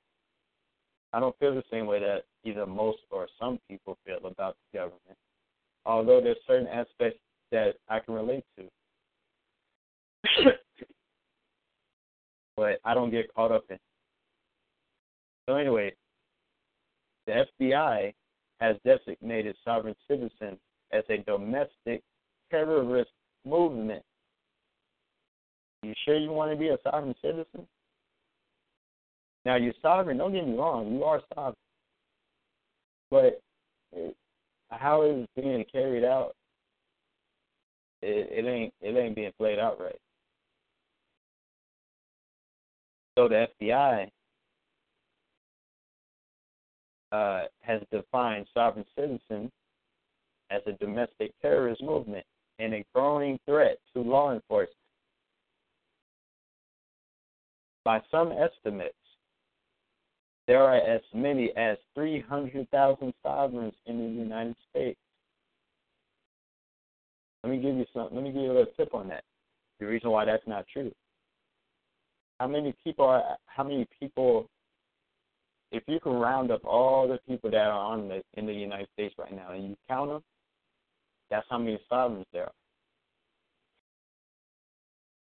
That's the truth. Here, they're talking about sovereign citizens. They're saying there's over as many as 300,000 sovereign citizens. But there's 300 million sovereigns in the United States. Don't get it twisted. I'm not a sovereign citizen. I'm not a king and a slave at the same time. I'm a king with no slaves. I may have followers, but I want them to be kings and queens, princes and princesses, doing their own thing. So it says that there are over 300,000 sovereigns in the United States, and the numbers are likely to increase. For many of these individuals, paper paper-based tactics. So for many of these individuals, paper-based tactics are used to strike back at government interference in their lives. Numerous websites sell how to kits or offer to train subscribers on how to perpetrate filing schemes in exchange for a large fee. Then people are like, oh, well, damn, that sounds like you, Rob. What you just sitting here doing that? Nah, that ain't me. But you see how they make it look? That is not me at all. But it, but it, it, it, it seems like I fit the description because I'm sitting here teaching you how and how you know what to do stuff. And I say, well, I mean, this is free, but I, mean, I say, well, I charge the services. Oh my God, he's a sovereign citizen. He's a terrorist. Nah, man, don't even play me like that. You telling me I'm a terrorist? Oh, are you making a legal determination of the identity of my soul? The thing. So most of these filings utilize telltale buzzwords and share common indicators, including, ah, this is funny as true, references to the Bible, the Constitution, the U.S. Supreme Court decision, or foreign treaties. Didn't I say you have to understand international law? Now, here's the thing. I said earlier on in, in the show or in, the, in this class in this session that this this particular section session will either make you or break you. Either you will be devastated by what you're hearing, or you will be put on alert, or you become aware of. And because to me, it's like, hmm, well, yeah, some citizens do refer to that, but at the same time, that don't mean that they're referring to it makes them wrong. It's the fact that they're going about stuff the wrong way. They're using the Bible incorrectly. They're using the Constitution incorrectly. They're using these case laws that you call the U.S. Supreme Court decisions incorrectly. They're using the foreign treaties incorrectly. Most of them probably don't even know what they what they got to do with anything. So it goes on to say it says names written in all capital letters or interspread with colon. Wow, they really they really put the nail into it. Then they say signatures followed by the words under duress or sovereign living soul or a copyright symbol. Let me tell you something.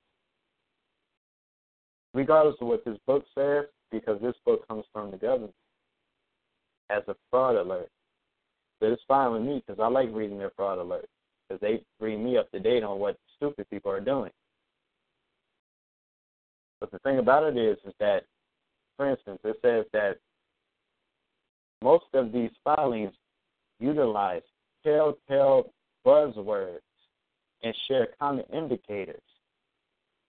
So things like referring to the Bible and the Constitution and law and stuff like that, and writing your name with colon and your signature under duress and stuff like that with a copyright symbol or whatever. They're when they see these things, they assume it's fraudulent. That's why people get their stuff rejected. That's why when they go to court, the paperwork may or may not be working because the paperwork don't work. You're the sovereign. The paperwork ain't sovereign. You do the work. You do the labor. The sovereign takes responsibility and acts as the creditor to provide remedy and to provide peace and harmony, to bring back balance to the deficiency that is in the system.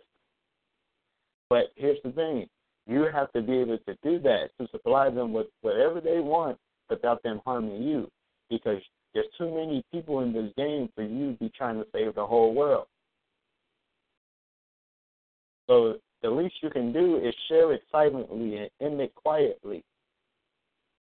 And you know, and and if people pass by and they they see what you're doing is interesting, then they'll come join you. You see what I'm saying? But that won't start happening until you truly start understanding what it is that you're doing. The road gets tougher, but it gets tougher. It doesn't. It don't start out tough.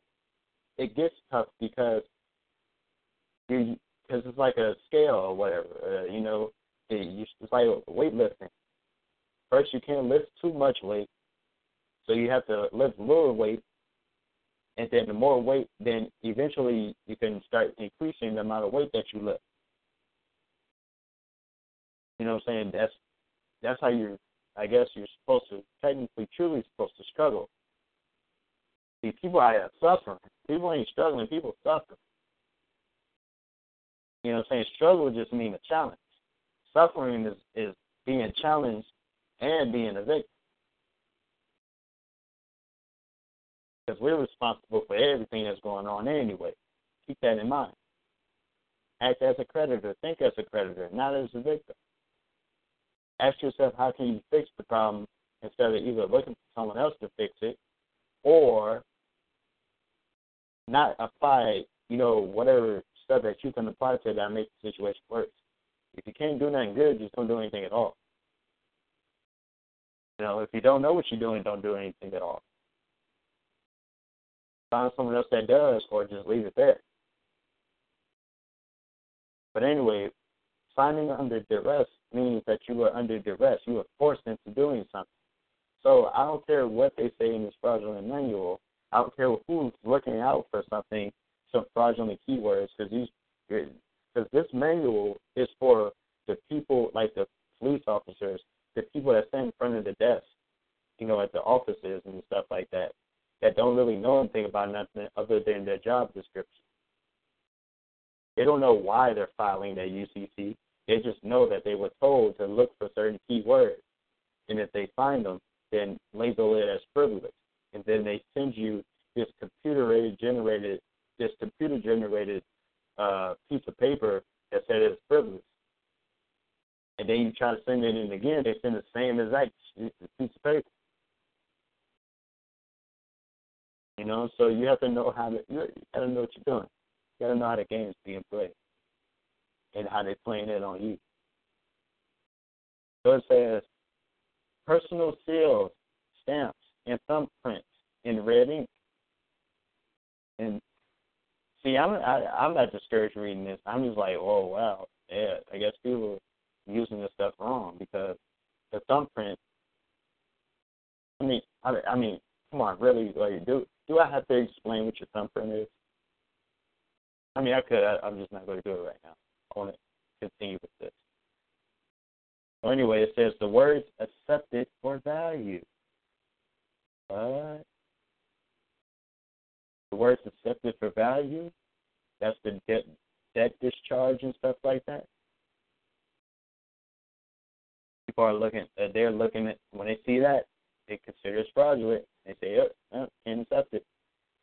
But here's the thing: I've seen it hands on, hands on. Accepted for value work, but the person who did it knew what they were doing. I testify to that. And even stuff I've been doing, I testify to my own stuff. You know, I'm doing the same. I use all the stuff here that they say. I use the name. I use I used it under duress, even though I never really had to yet. I used the thumbprint. I used the seals, the stamp. Uh, I used the accepted for value, but yeah, maybe I'm not. I don't have the best of luck with that. So I changed my discharge thing up. Anyway, and I refer to I refer uh, in my paper. I don't really refer to the Bible, but I do refer to the Constitution and the case law and foreign treaties. Like I do all this stuff, but I know what I'm doing.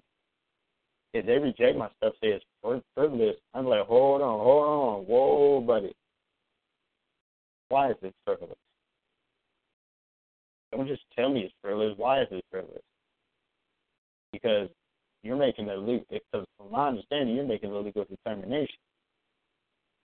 You cannot do that. So then it goes on to say, uh, copies of personal documents such as birth certificates and social security cards. Now, I won't give no copy of my social security card, but birth certificate, and we'll talk about another time. That's important too. So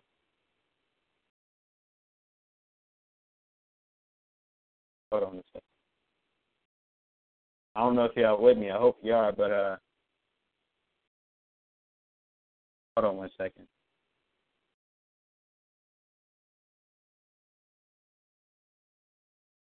Okay. Uh, so I don't know, guess or if this was a question. So are you saying that we should answer the, that call or calls for unknown callers, or would they leave a message? Yeah, if someone calls you, if it's important, they'll leave a message. Because it's like, why? Are, what's the point of? If something's important, like for instance, when a government agency calls you, they they will leave like businesses, they leave messages. So yeah, if it's just a random number or something like that, um, hopefully they leave a message. But if it's real important, they'll leave a message or text you or something. You know. I don't know. I don't know. It's, you know, it's up to everyone. To each his own. I don't know how. I'm not anyone how to handle a phone call. Anyway, so let's continue. So according to so according to the American Bar Association, the vast majority of all bogus UCC financing statements also share another important characteristic they indicate that the debtor is a transmitting utility. Now, if you know about the secure party creditor thing, you know what that means. You'd be like, what? What do you mean? They look at that as fraud too? Yeah, they kind of do. They do. But uh, yeah, it's ways around that. You know, a transmitting utility isn't necessary to put on the UCC. But the reason why people do it is because if you put it as a transmitting utility, that claim cannot be terminated unless you terminate it. Because if it's not if it's not a transmitting utility, the average time span for a uh, a UCC one is five years, and every five years you have to renew and refile or uh, do the continuation. For the transmitting utility, it stays on the record until you terminate. So it says this term is also used to refer to any person who is primarily engaged in the railroad, street, railway, or trolley bus the electric or electronic communications transmission or electronic or electricity, steam, gas, water, or the provisions of uh, sewer service. But yeah, because look at the definition of a transmitting utility. It says what was just said here, what we just said. Um, but yeah, I don't want to go into deep into that at the moment. Because once again, I'm not teaching people how to do the process here. So anyway, fraudulent filers, particularly sovereigns, use this designation in an, in an attempt to assure that their financing statements remain indefinitely on file forever until terminated by the secure party, which is you. Well, what most people put it, I mean, you know, I'm changing my stuff up. Like I'm really updating. I'm really pulling it together. You know, learning a whole lot of new things, understanding it all, but not all of it. Anyway, under UCC Section 9, transmitting utility filings, filings do not lapse, which means they do not expire. This is a major contrast to most UCC fin- financing statements, which, unless continued by the secure party, will lapse after a period of five years from the date of filing. In general, there are three main types of bogus filings harassment filing, straw man filing, and authentication filing. What? Hold on. What do you mean by authentication filing? Yeah, they, yeah, we're gonna have to figure out what that is. But anyway, it says it is important to understand the intent behind these submissions so that states can effectively deal with them. Learning to recognize the common indicators that these spurious claims can also be helpful for policymakers and those who work in state filing offices on the front lines of the UCC transactions. You remember when I was saying like the police officers and the, the the clerks who are just at they don't really know what's going on, they just do it. Those are what they call the the front lines, the people on the front line. So, um,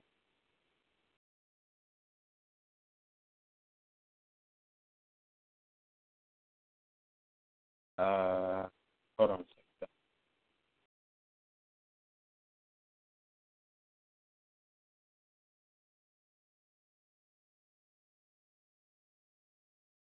Okay.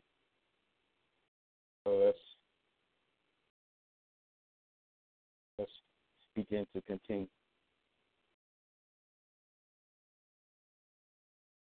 So, all three types of spurious claims will be covered in the following section of this report. And this is a report, kind of like a Senate report. So, harassment filings. This is one of the few uh, type of bogus filings that they claim are bogus. So harassment filings are so sovereigns regularly file retaliatory bogus financing statements and real property liens against government officials, corporations, and banks or their employees as a response to a perceived injustice. Judges, prosecutors, and public defenders public defenders are also frequently targeted. Although they are not legally effective, victims may spend years battling their false claims. And some may not even realize they have been targeted until they attempt to conduct a property transaction or open a line of credit. See how powerful this stuff is? It's dangerous if it's in the wrong hands. The financing statements filed to harass a target, a target victim, often falsely indicate that the debtor owes large sums of money to the filer or purported secure party. Harassment filings have become more have become more common in the past decade as prison inmates have learned how to how these tactics. Okay, so so harassment filings have become more common in the past decade as prison inmates have learned about these tactics and adopted them in large numbers. For example, a prisoner seeking retaliation against a government official may file an unauthorized financing statement claiming that the official owes the prisoner millions of dollars, putting like a billion dollar lien on the judge.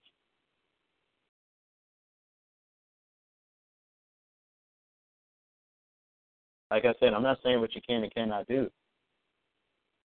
I'm just honestly saying what I wouldn't do. I'm not really saying what I would do. Um, it's just you know, bringing you know, this is up for speculation, I guess.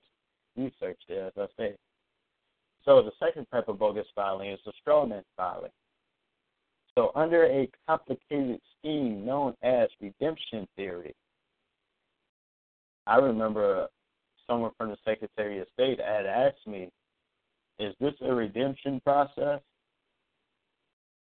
I was like, "What is that?" I was asking, I was like, "What is that?" Because, like, really, what is it? I don't know what you mean by that. I'm not even going to tell everyone listen. I'm not even going to tell everyone listening to me what you know I believe they think that is, because you know it's up to speculation. I mean that's a question. You know I don't know. I don't know what a redemption theory is according to your book. Every state may say something different. But anyway, so under so under a complicated scheme known as redemption theory, sovereign citizens believe that federal government that the federal government creates a straw man account at the U.S. Treasury Department, representing a monetary worth for each citizen. I'm gonna let you be the judge of that. Do research. Understand its banking. Understand uh, some other stuff. But yeah, we'll learn. We, you know, uh, I also teach. I go more into depth and detail about that stuff in my classes, in my uh, uh, compensated class. Anyway, uh, an individual strawman account supposedly contains anywhere from six hundred thousand to three million dollars. Yeah, because uh, people are saying that your account is worth this amount of money and stuff like that, but it's not how it is an account, but it ain't what people think. You can't go. It's not a bank account like you would treat your bank. It ain't like that. And anyway, sovereign citizens sovereign citizens believe that a UCC financing statement allows them to secure an entrance in their strawman account and gain access access to a secret account holding their funds in reality, it's somewhat true, but it ain't what they're saying that it is, or what they think it is. But once again, they're on their heels. They they panic. They easily agitated, and they react. They don't think. They're told what to think. So what what to think. So this process is sometimes referred to as a freeing money from the straw man. So they they look they say that it's freeing money money from the straw man. Whatever that means. I don't even know what that means. See, I don't even use that type of language. so a straw man filing will often include the same or both secure the same name. So a straw man filing will often include the same name for both secure party and debtor. With the name of the debtor the straw man spelled entirely in uppercase letters. The debtor name may also include the word corporation after it. Don't put that. Don't put that. The name of the secure party, the physical individual, is often spelled with initial, with initial capital letters only with the with initial with the initial capital letters only in a comma or a semicolon before the surname. Example, John dash Robert colon Doe. Boy, boy. And yeah, like I said, we go into deep uh, depth about this stuff in my class. So authentication files. Let's see what this is, because I don't even know what that is. Well, I don't know what they mean by that. So authentication filing. Aside from harassment and strawman claims, sovereigns sometimes submit fraudulent financing instruments in conjunction with bogus UCC filings and try to mislead third parties about the authenticity of the underlying document. Yeah, they didn't really explain that. Uh, let's see. Let's see if we can cipher that. So it said, aside from harassment and strawman claims, sovereigns sometimes submit fraudulent fraudulent financing statements in conjunction in conjunction with bogus UCC filing and try to mislead third parties about the authenticity of an underlying document. I don't know what that means. Maybe they're saying that uh, people claim stuff that they shouldn't. I don't know. That's something that I don't know. But I don't do that, so I mean maybe that's why I don't know what it is. Anyway, so the UCC and the role of the Secretary of State's office. In order to understand why so many bogus or fraudulent liens are accepted for recording by state filing offices in the first place, it is important to highlight the Uniform Commercial Code and its influence on the role of the Secretary of State's office. The UCC is a comprehensive model uniform act addressing, addressing most aspects of commercial law. The Uniform Law Commission and the American Law Institute are responsible for maintenance or maintaining and revising its content. So if you want to know who, who was in control of making the laws for the UCC, it's the Uniform Law Commission and the American Law Association or Institute. I'll, I'll be writing that down. It's very important.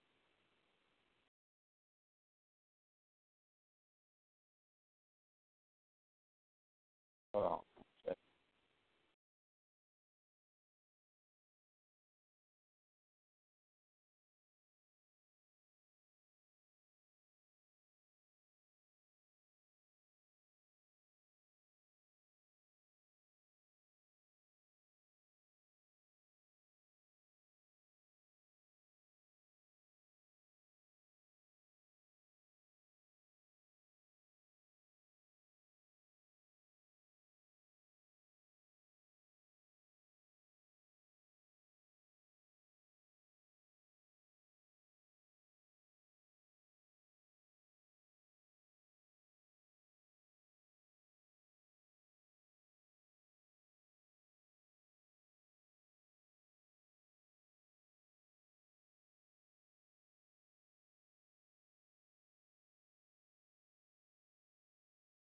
Okay.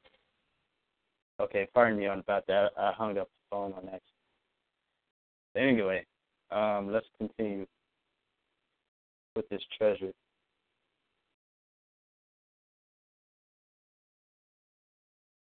So, so the Uniform Law Commission and the American Law Institute are responsible for maintaining and revising its content of the UCC. Under revised Article 9 of the Code. Secretary of State offices typically serve as the central filing location for public notices and secured transactions. So it must have been something different before then. I don't know. Probably just with the Secretary of State, like uh, or with the counties and stuff. Anyway, these public notices, called financing statements, indicate a commercial agreement between a debtor and a secured party. They are to be or they are used by banks, mortgage companies, and other lending institutions to determine whether there whether there are existing claims against the collateral of a prospective debtor. The limitations of the UCC 9 uh, UCC Article 9 in addressing fraudulent filings. according to the uniform language. So, according to the uniform language of the UCC, the Secretary of State's office is limited to its role as a filing office for these public records. So, the Secretary of State so Secretary of State's office is limited to its role as a filing office for these public records. So they only do so much.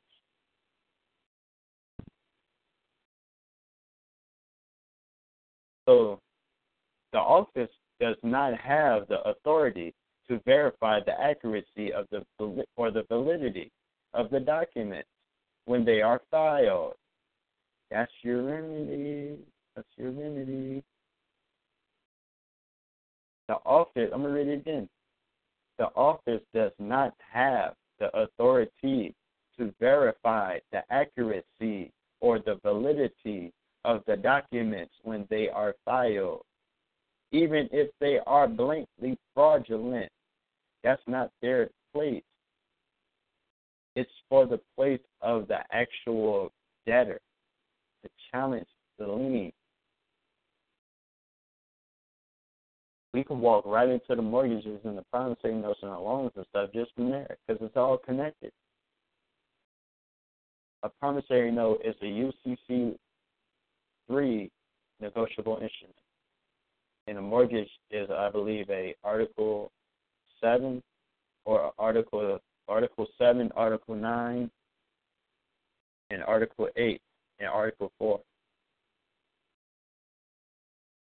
But I could be wrong.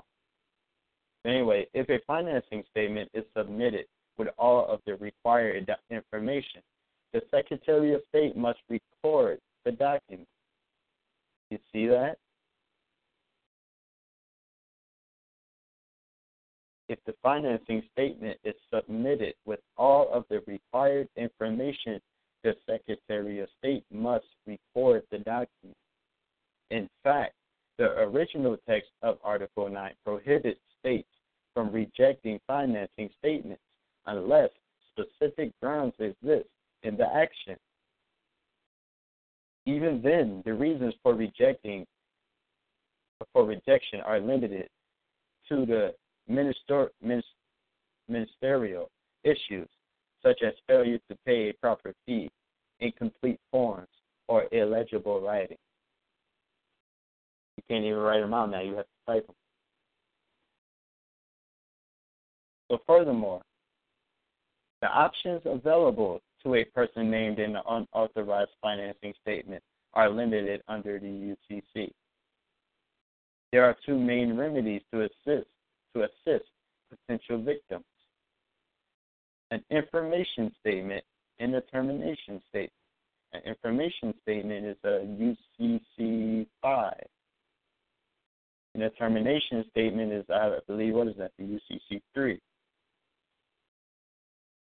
three. UCC3 termination or an amendment. So, formerly known as a con- correction statement. An information statement can be submitted to a filing office to show that a named debtor would like to amend the record. A termination statement affirms that the unauthorized financing statement is not effective. The person named as a debtor may demand that the secure party file a termination statement, or if the secure party fails to act, the debtor, him or herself, may submit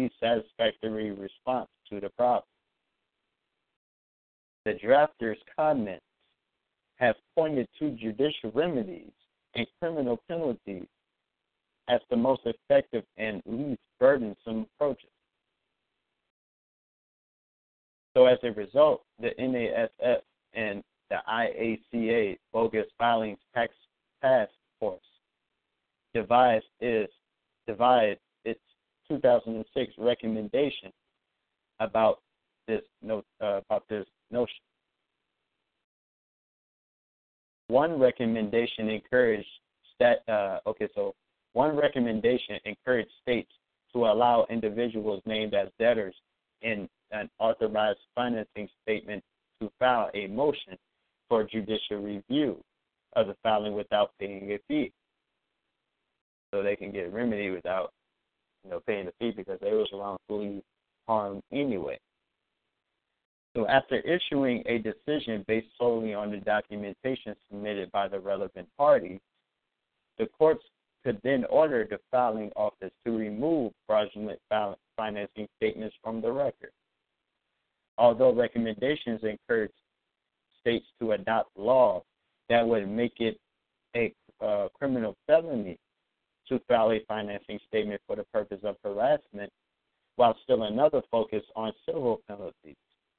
Under the recommendations of civil penalties, so, under the recommendations on civil penalties, states were urged to take steps that will allow a person to seek damages, court costs, attorney's fees, related expenses, and an injunction against anyone who files a financing statement for the purpose of harassing or defrauding someone.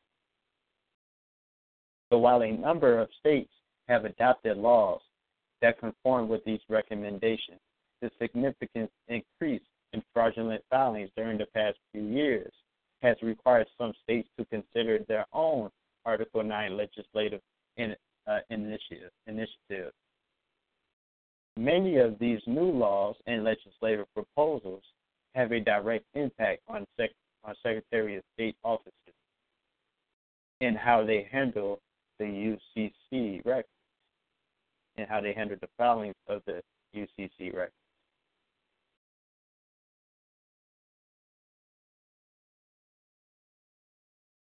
So, hold on one second.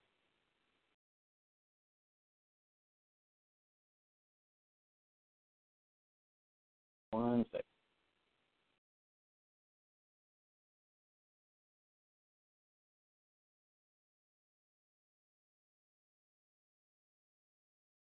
Okay.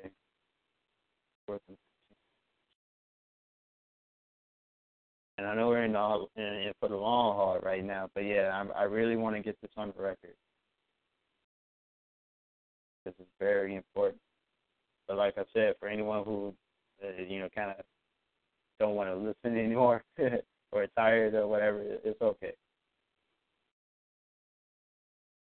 Uh, so anyway, okay, so let's. All right. So state approaches to uh, fraudulent filings. When the NASS slash IACA bogus filings task force task force recommendations came up for, for several for re, for review.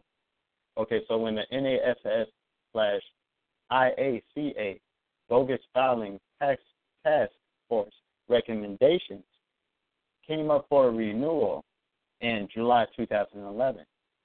Secretary of State, secretaries of state decided the problem of fraudulent filings had become so widespread and prolific that new approaches were needed. Because every time we do something, they're adjusting to it. Because I'm telling people, like, you gotta watch what you're doing.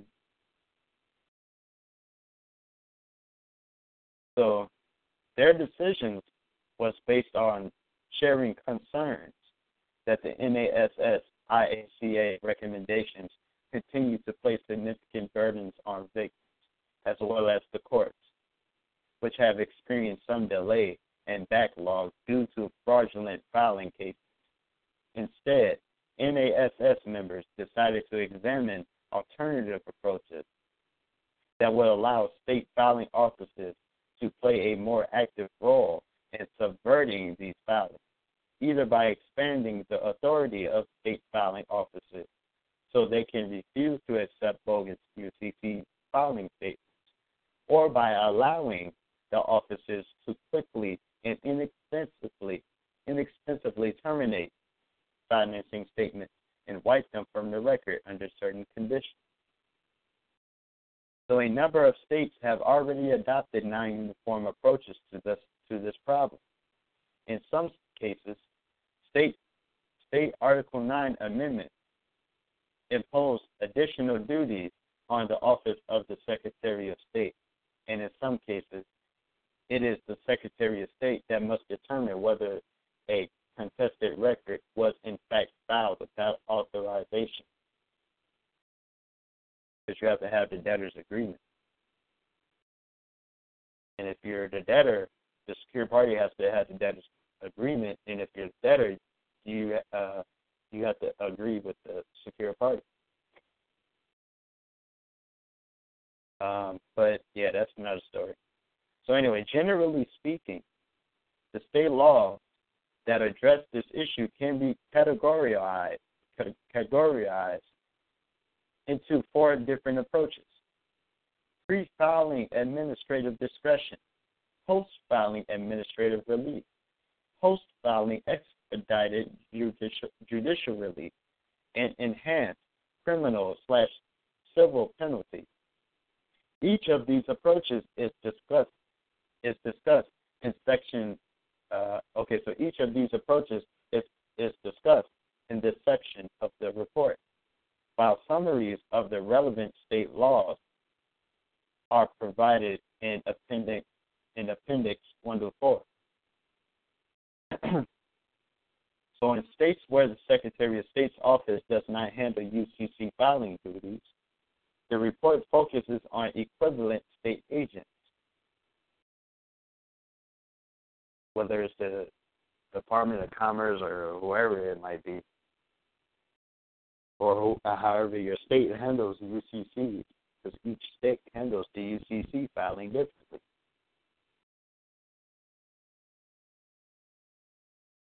So, pre-filing administrative remedy. A pre filing administrative remedy gives the Secretary of State's office broader discretion in rejecting a materially false or frivolous, uh, uh, false or fraudulent UCC record submitted for filing. At least 19 states currently have some type of statutory pre filing remedy. The Appendix 1. Although the scope of the filings, uh, the filing office's authority can vary from state to state. For example, in Nebraska and North Dakota, the filing office may reject a financing statement that has the same listed same name listed as the debtor and, and the secured party. But it's a way around that. In North Carolina, the filing office may reject a financing statement that is outside the scope of the law intended for an improper purpose or intended to harass someone.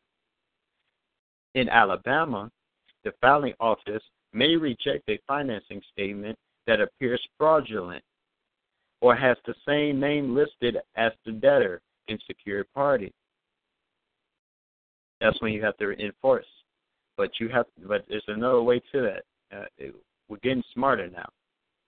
We're no longer doing the way we did it in 2009 and 2004, 2010, 2015, 2016, changing every day and updating. So in Texas, so in Texas, the Secretary of State, in consolidation with the Attorney General, may reject a financing statement that appears fraudulent. for a pre-filing remedy to be most effective. It must be comprehensive enough to cover various types of bogus UCC filings. When the information can be helpful, or while the information can be helpful when identifying a strawman filing, example, same name for a secure party and debtor, harassment and authentication filings require a more general standard. Thus, a comprehensive pre filing remedy likely requires that the filing office have broad authority to reject a financing state.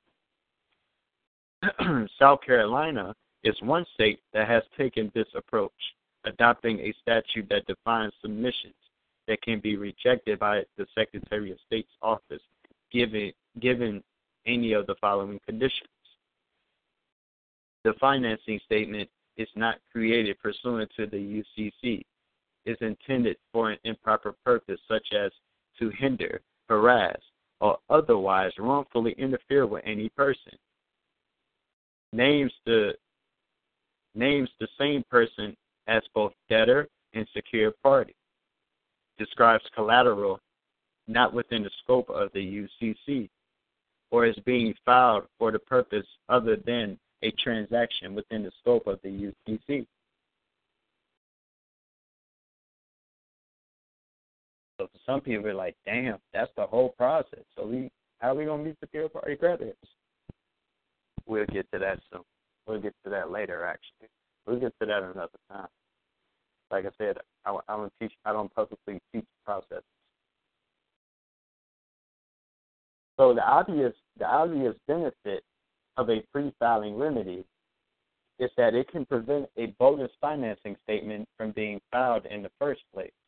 As a result, a person targeted by harassment filing does not have to spend the time and resources often required to remove the filing from the public record, and they have spared potential negative impact that the bogus financing statement could have on their credit, which may linger even after the filing has been expunged from the record. The other benefit, uh, the other benefit important to the secretaries of state as stewards of the public record. What? Wow, as stewards of the public record. They are stewards of the public record. Matter of fact, that's very important. Let's just let's analyze that for a second. Um, see, here's the thing: they have fiduciary duties. They have their obligations. That's why they have bonds. They have bonds, which are obligations. And if they fail to perform their obligations, then you know it deducts it from the bond. Now, let's look. Let's let's take a look real quick, um, just so we make sure I got it down pat. Let's look at what a steward is because it says that the secretaries of state are stewards of the public record. Hold on, check. This is from Black's Law Dictionary, by the way.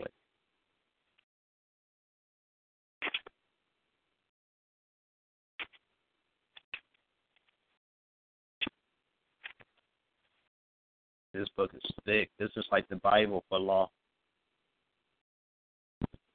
And I know Stewart has something to do with British.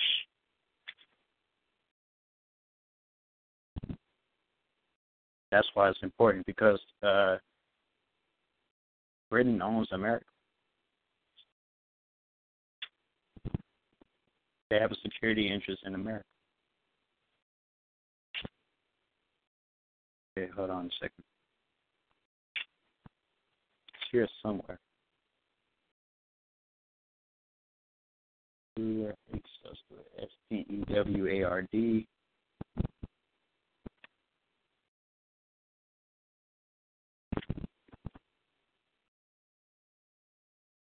Because I saw it in here before.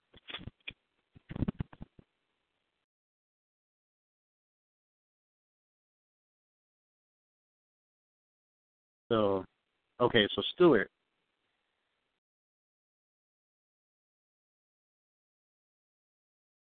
So since the secretary since the secretaries of state are stewards of the public record, now let's actually continue. Okay, so so so finishing up what it was saying. So it says the other important benefit. So the other benefit important to the secretaries of state as stewards of the public record is this approach. Is this approach maintains the integrity of the public record by not allowing fraudulent information to enter into the public record. Into the public record. Now let's look at Black's Law Dictionary. This is the tenth edition, the latest edition, and we're going to see what they say steward says. So steward, one, a person appointed to manage the affairs of another. What? they sound like trustees to me. Because a trustee is someone who is appointed to manage the affairs of another. But it's not necessarily a trustee; it's a different type of trust trustee. But we're not going to go into that today. I don't want to. I don't want to boggle your, your minds with too much information. Not in this session. So, two, a steward is a union official who represents union employees and who oversees the performance of union contracts. So, for the record, that's what a steward is. So, so now that we know what a steward is, we know that a steward is some sort of trustee or something like that. You, you know what I'm saying?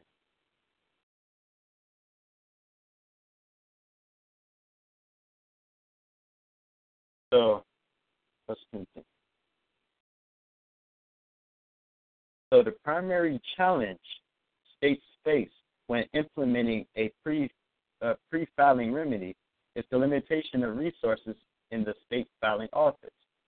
A pre-filing remedy requires active review of filings that come into the office on a daily basis, both in person as well as electronically.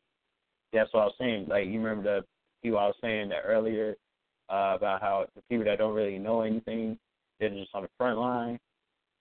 That's what they. That's what they do. They they enforce pre-filing remedy. So, and they're the reason why you'll have trouble, if any trouble, filing your your your claims because of these stewards that don't know their fiduciary duty, so you're to have to remind them. So staff must be trained to review incoming filings for sites of fraud according to the law. If an electronic filing system cannot help to flag filings for this type of information, the work must be carried out by humans. So they would have to manually uh, look for fraud if they can't do it electronically. So, post filing administrative remedy. A post filing administrative remedy gives the filing office the authority to take corrective action, to take corrective action with respect to existing UCC financing statements. At least 14 states have a law authorizing this type of remedy. So once again, the de- designation of an individual debtor as a transmitting utility typically provides ground for canceling a financing statement and or re- removing it from the public record. laws so laws in other states are broader.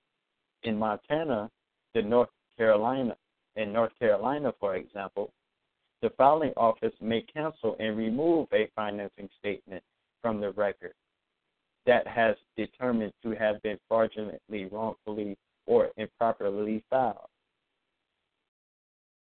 So a post filing remedy can be most effective if it provides the filing office with the authority to remove bogus filings from the record.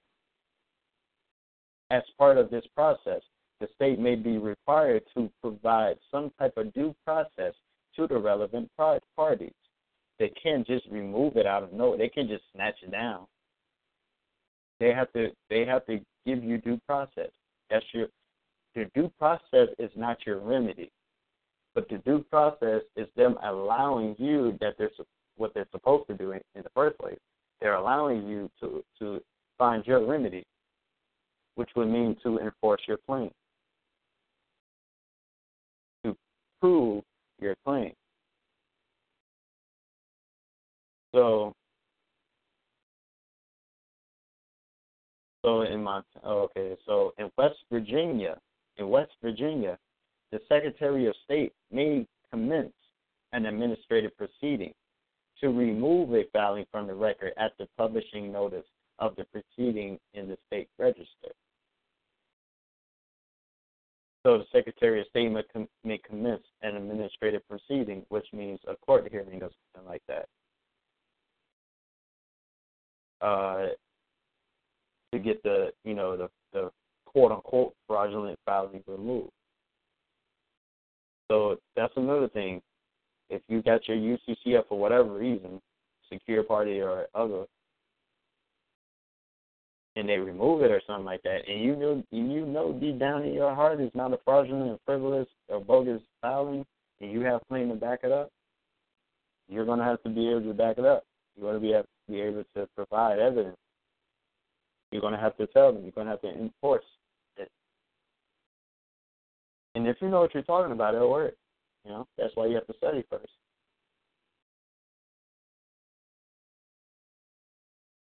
So by authorizing the filing office to remove a bogus financing statement from the record.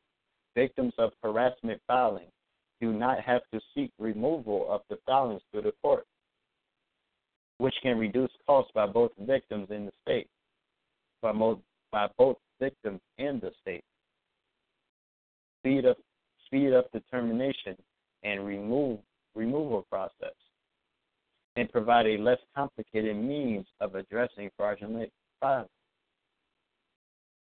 So the main challenge posed by this approach, so the main challenge posed by by by this approach is that the victims of the harassment filing may only find out that this fraudulent filing after okay, so so the main challenge posed by this approach is that the victim of the harassment filing may only find out about the fraudulent filing after encountering trouble, after encountering trouble securing credit or conducting some kind of property related transaction. So people won't even find out that they got a lien against them until they try to go to the store or something and use their credit card and it don't work. I don't teach people how to do that though, but you know, I teach people how to protect themselves, asset protection, how to secure themselves. So, like I said, I know we're in it for the long haul tonight. Trying to get as much done as possible. But if you're enjoying, you can stay on the line fine with me. Not obligated to listen. No, free will, free choice, or as they say. Anyway, um, let's start. Let's begin to continue.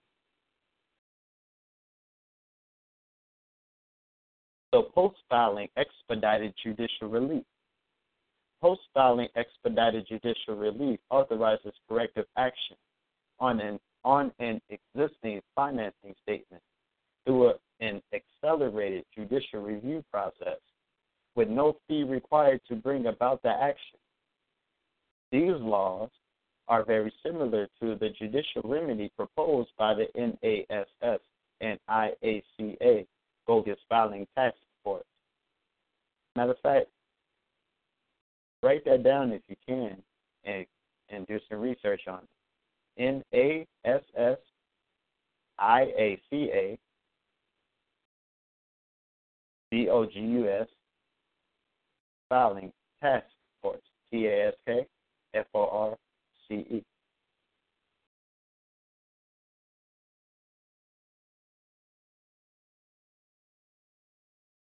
Oh wait. Yeah, I'm trying. I'm trying to put it in the chat box. Me one second.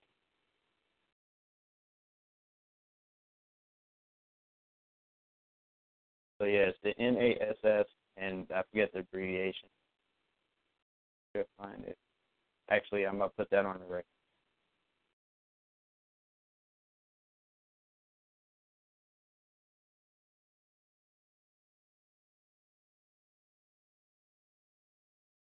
Okay, so the NASS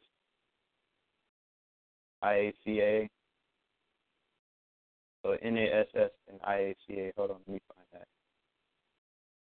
Because yeah, because one is where the IACA, that's the one who creates the UCC at forms.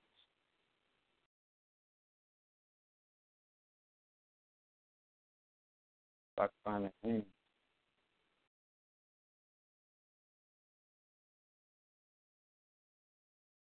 So uh, hold on one second. Covered a lot of ground today. But yet there's more to be covered as always. Where is NASS? Oh, okay, I got you. Okay, so NASS. Okay, so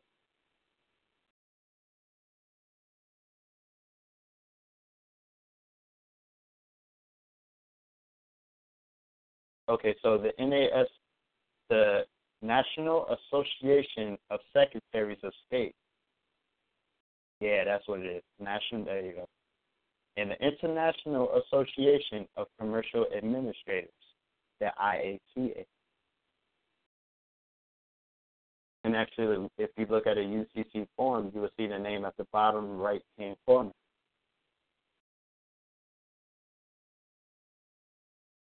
So let me plug that in.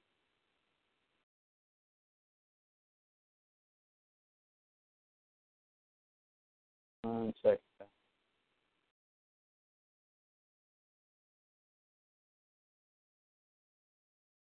Hold on.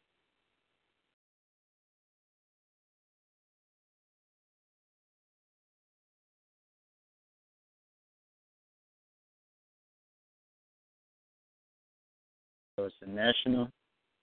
So when I say N A S S, which is NAS, I guess, the National Association of Secretaries of State, and the IACA, which is the International Association of Commercial Administrators.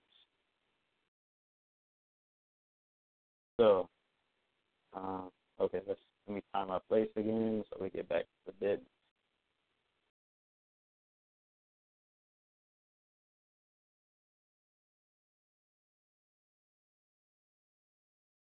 Um,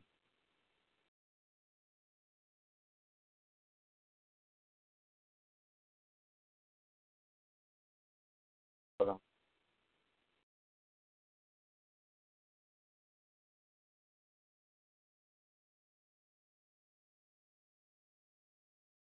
Okay.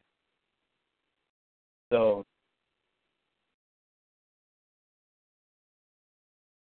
uh, let me find where I was. Okay, so post filing expedited. Uh, okay.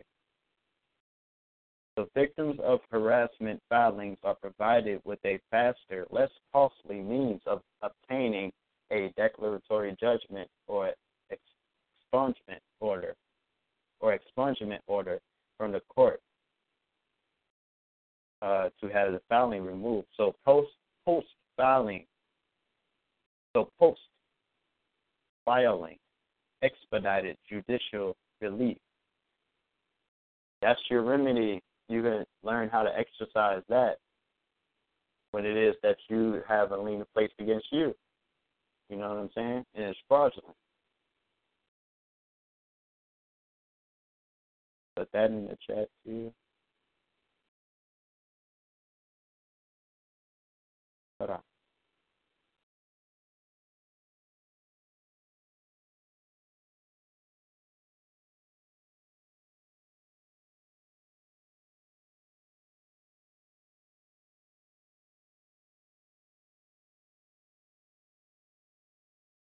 Hold on a second.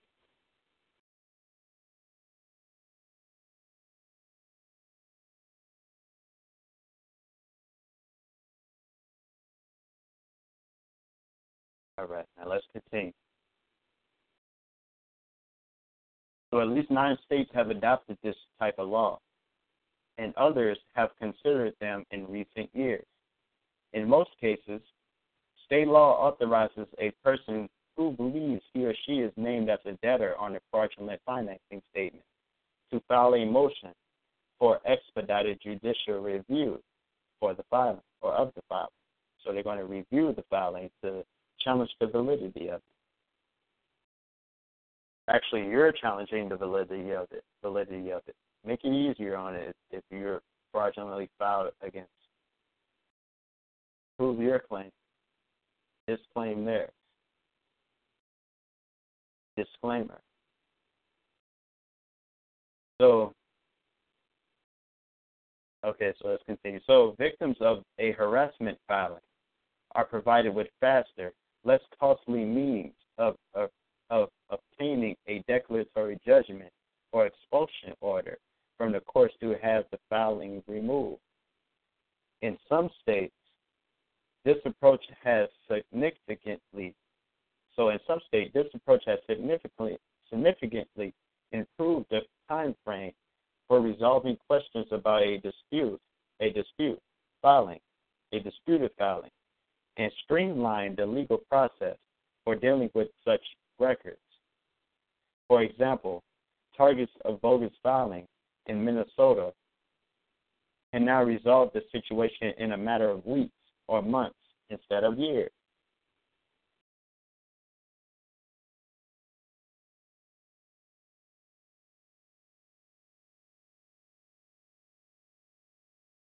So, so the benefit of this approach seems to be that the court system continues to bear responsibility for handling these issues, which means that the Secretary of State's office does not need to have additional resources, training, and staffing to provide a faster, less costly solution.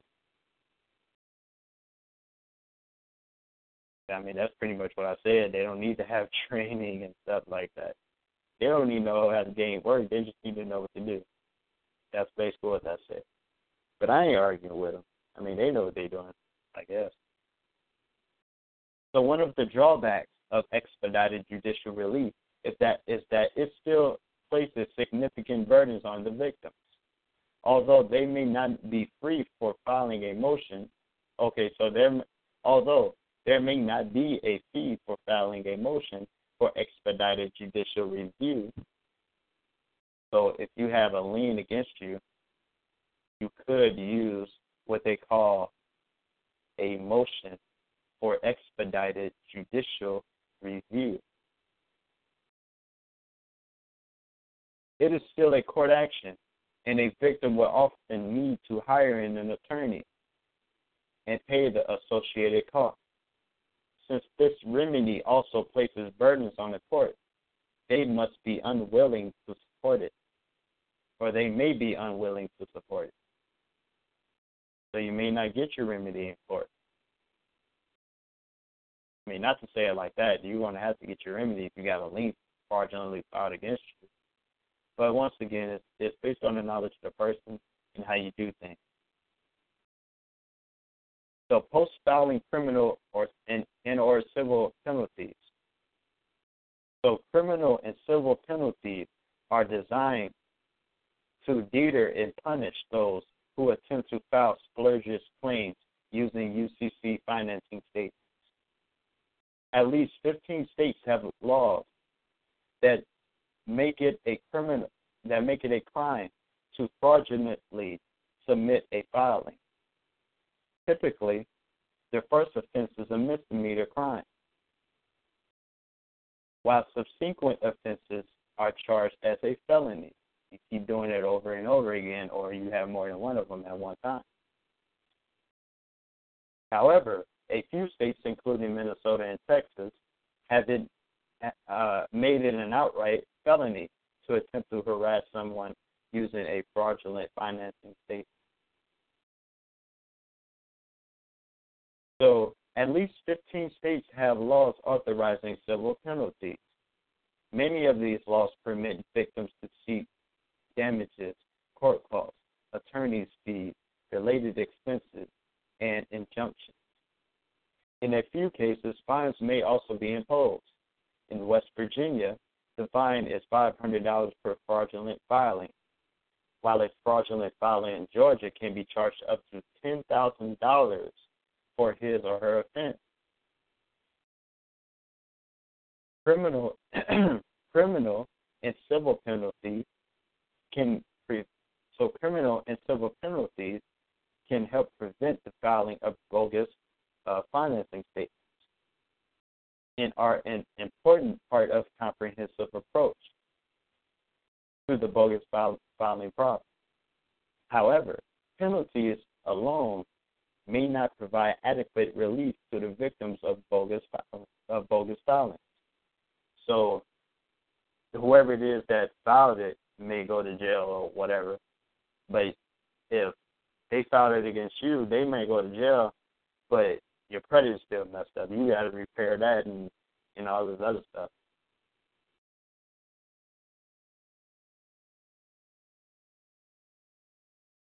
So, hold on one second.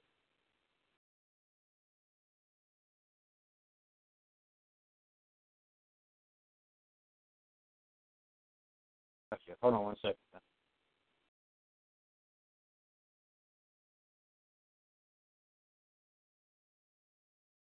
Uh,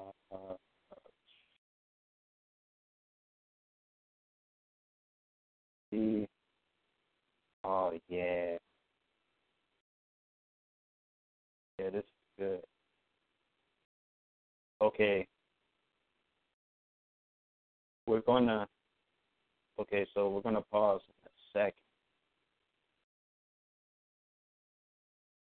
And uh, we're gonna pause in a second and next week we're gonna go back into this. And we're gonna uh, put on the record the remedies. So it, it I probably won't it won't it, probably won't be as long as the class as it was this week. But we're gonna finish up next week. But let's let's continue let's finish this out.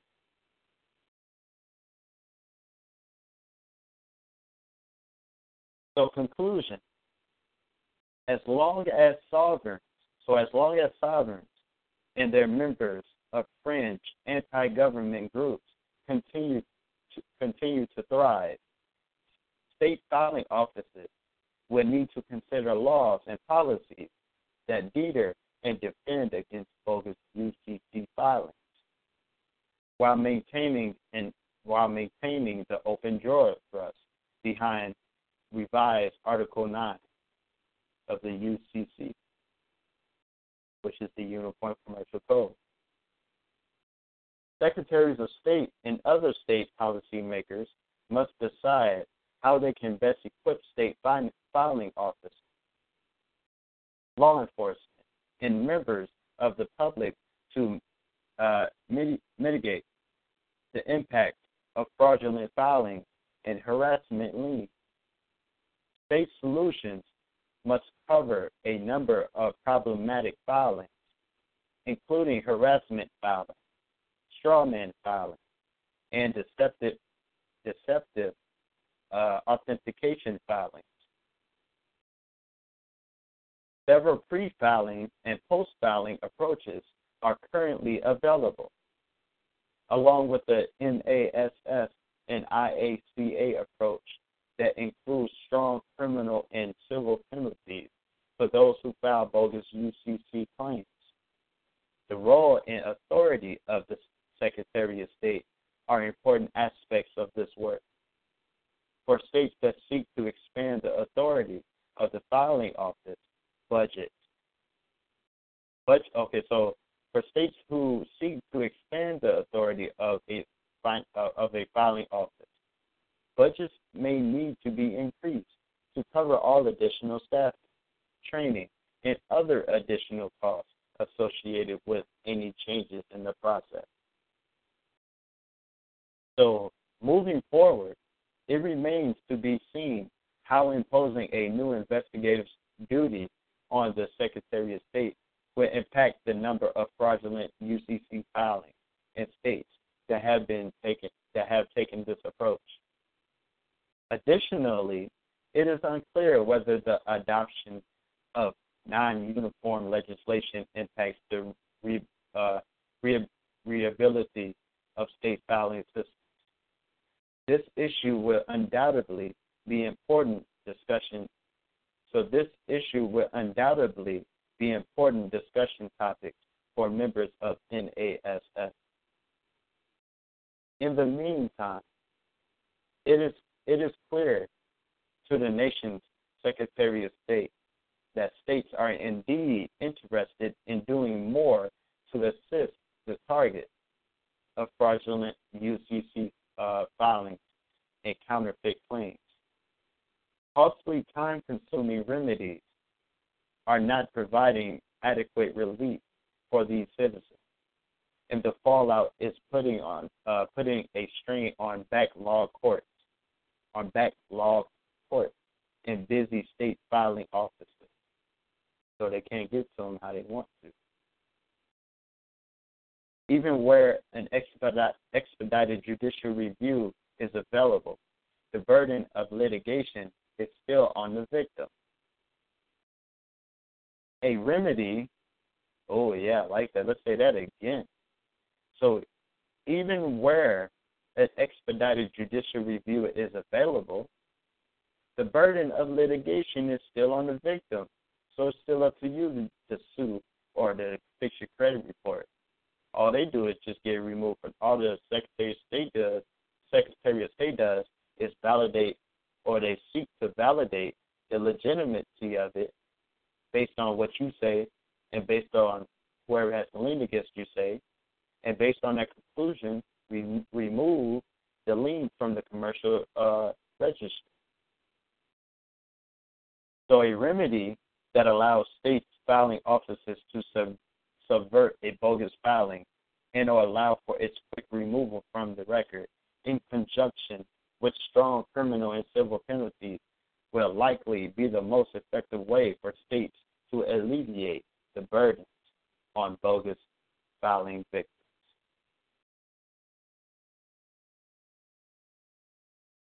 So uh,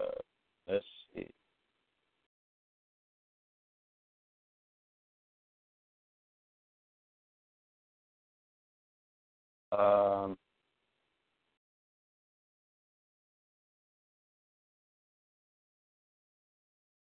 So okay, I want to see where we.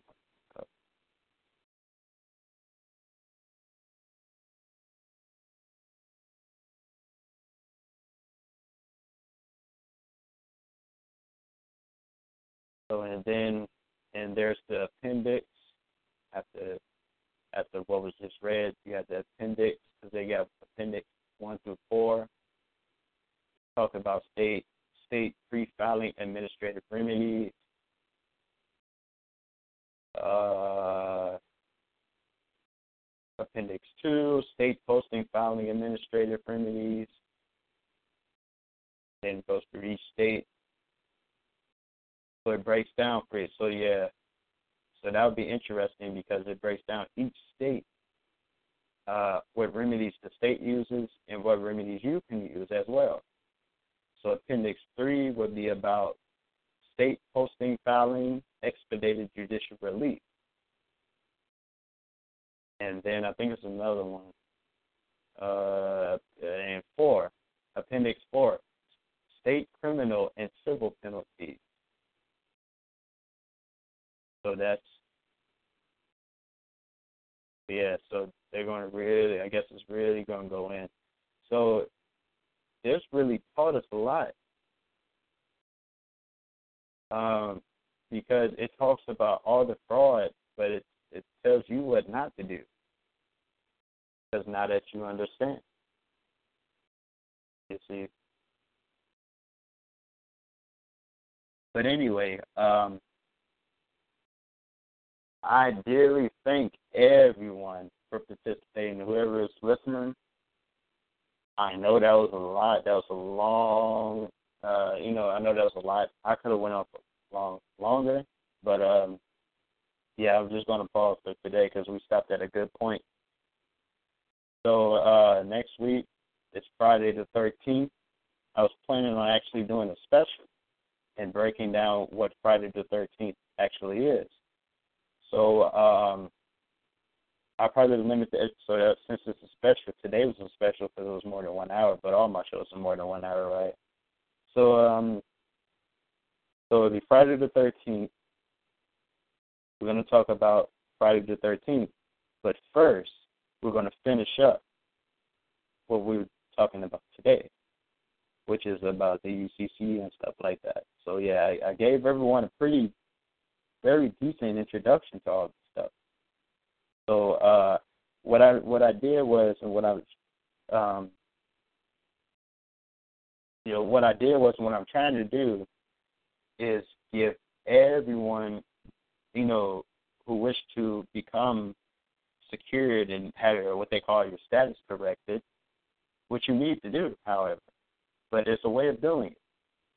So what I'm trying to do is kind of take away from the sound assistance aspect of it and uh, you know, help people look at it from the aspect of actually know what to do without worrying about all these the the fraudulent fraud and stuff like that. You know what I'm saying? So yeah, that's that's pretty much out of it. That's pretty much my intention. So uh, with that being said, um, next week Friday, seven o'clock. I mean, yeah, seven or eight o'clock Eastern Standard Time. So until then, uh, thank everyone for listening and much love to everyone. I hope everyone has a beautiful evening and good night.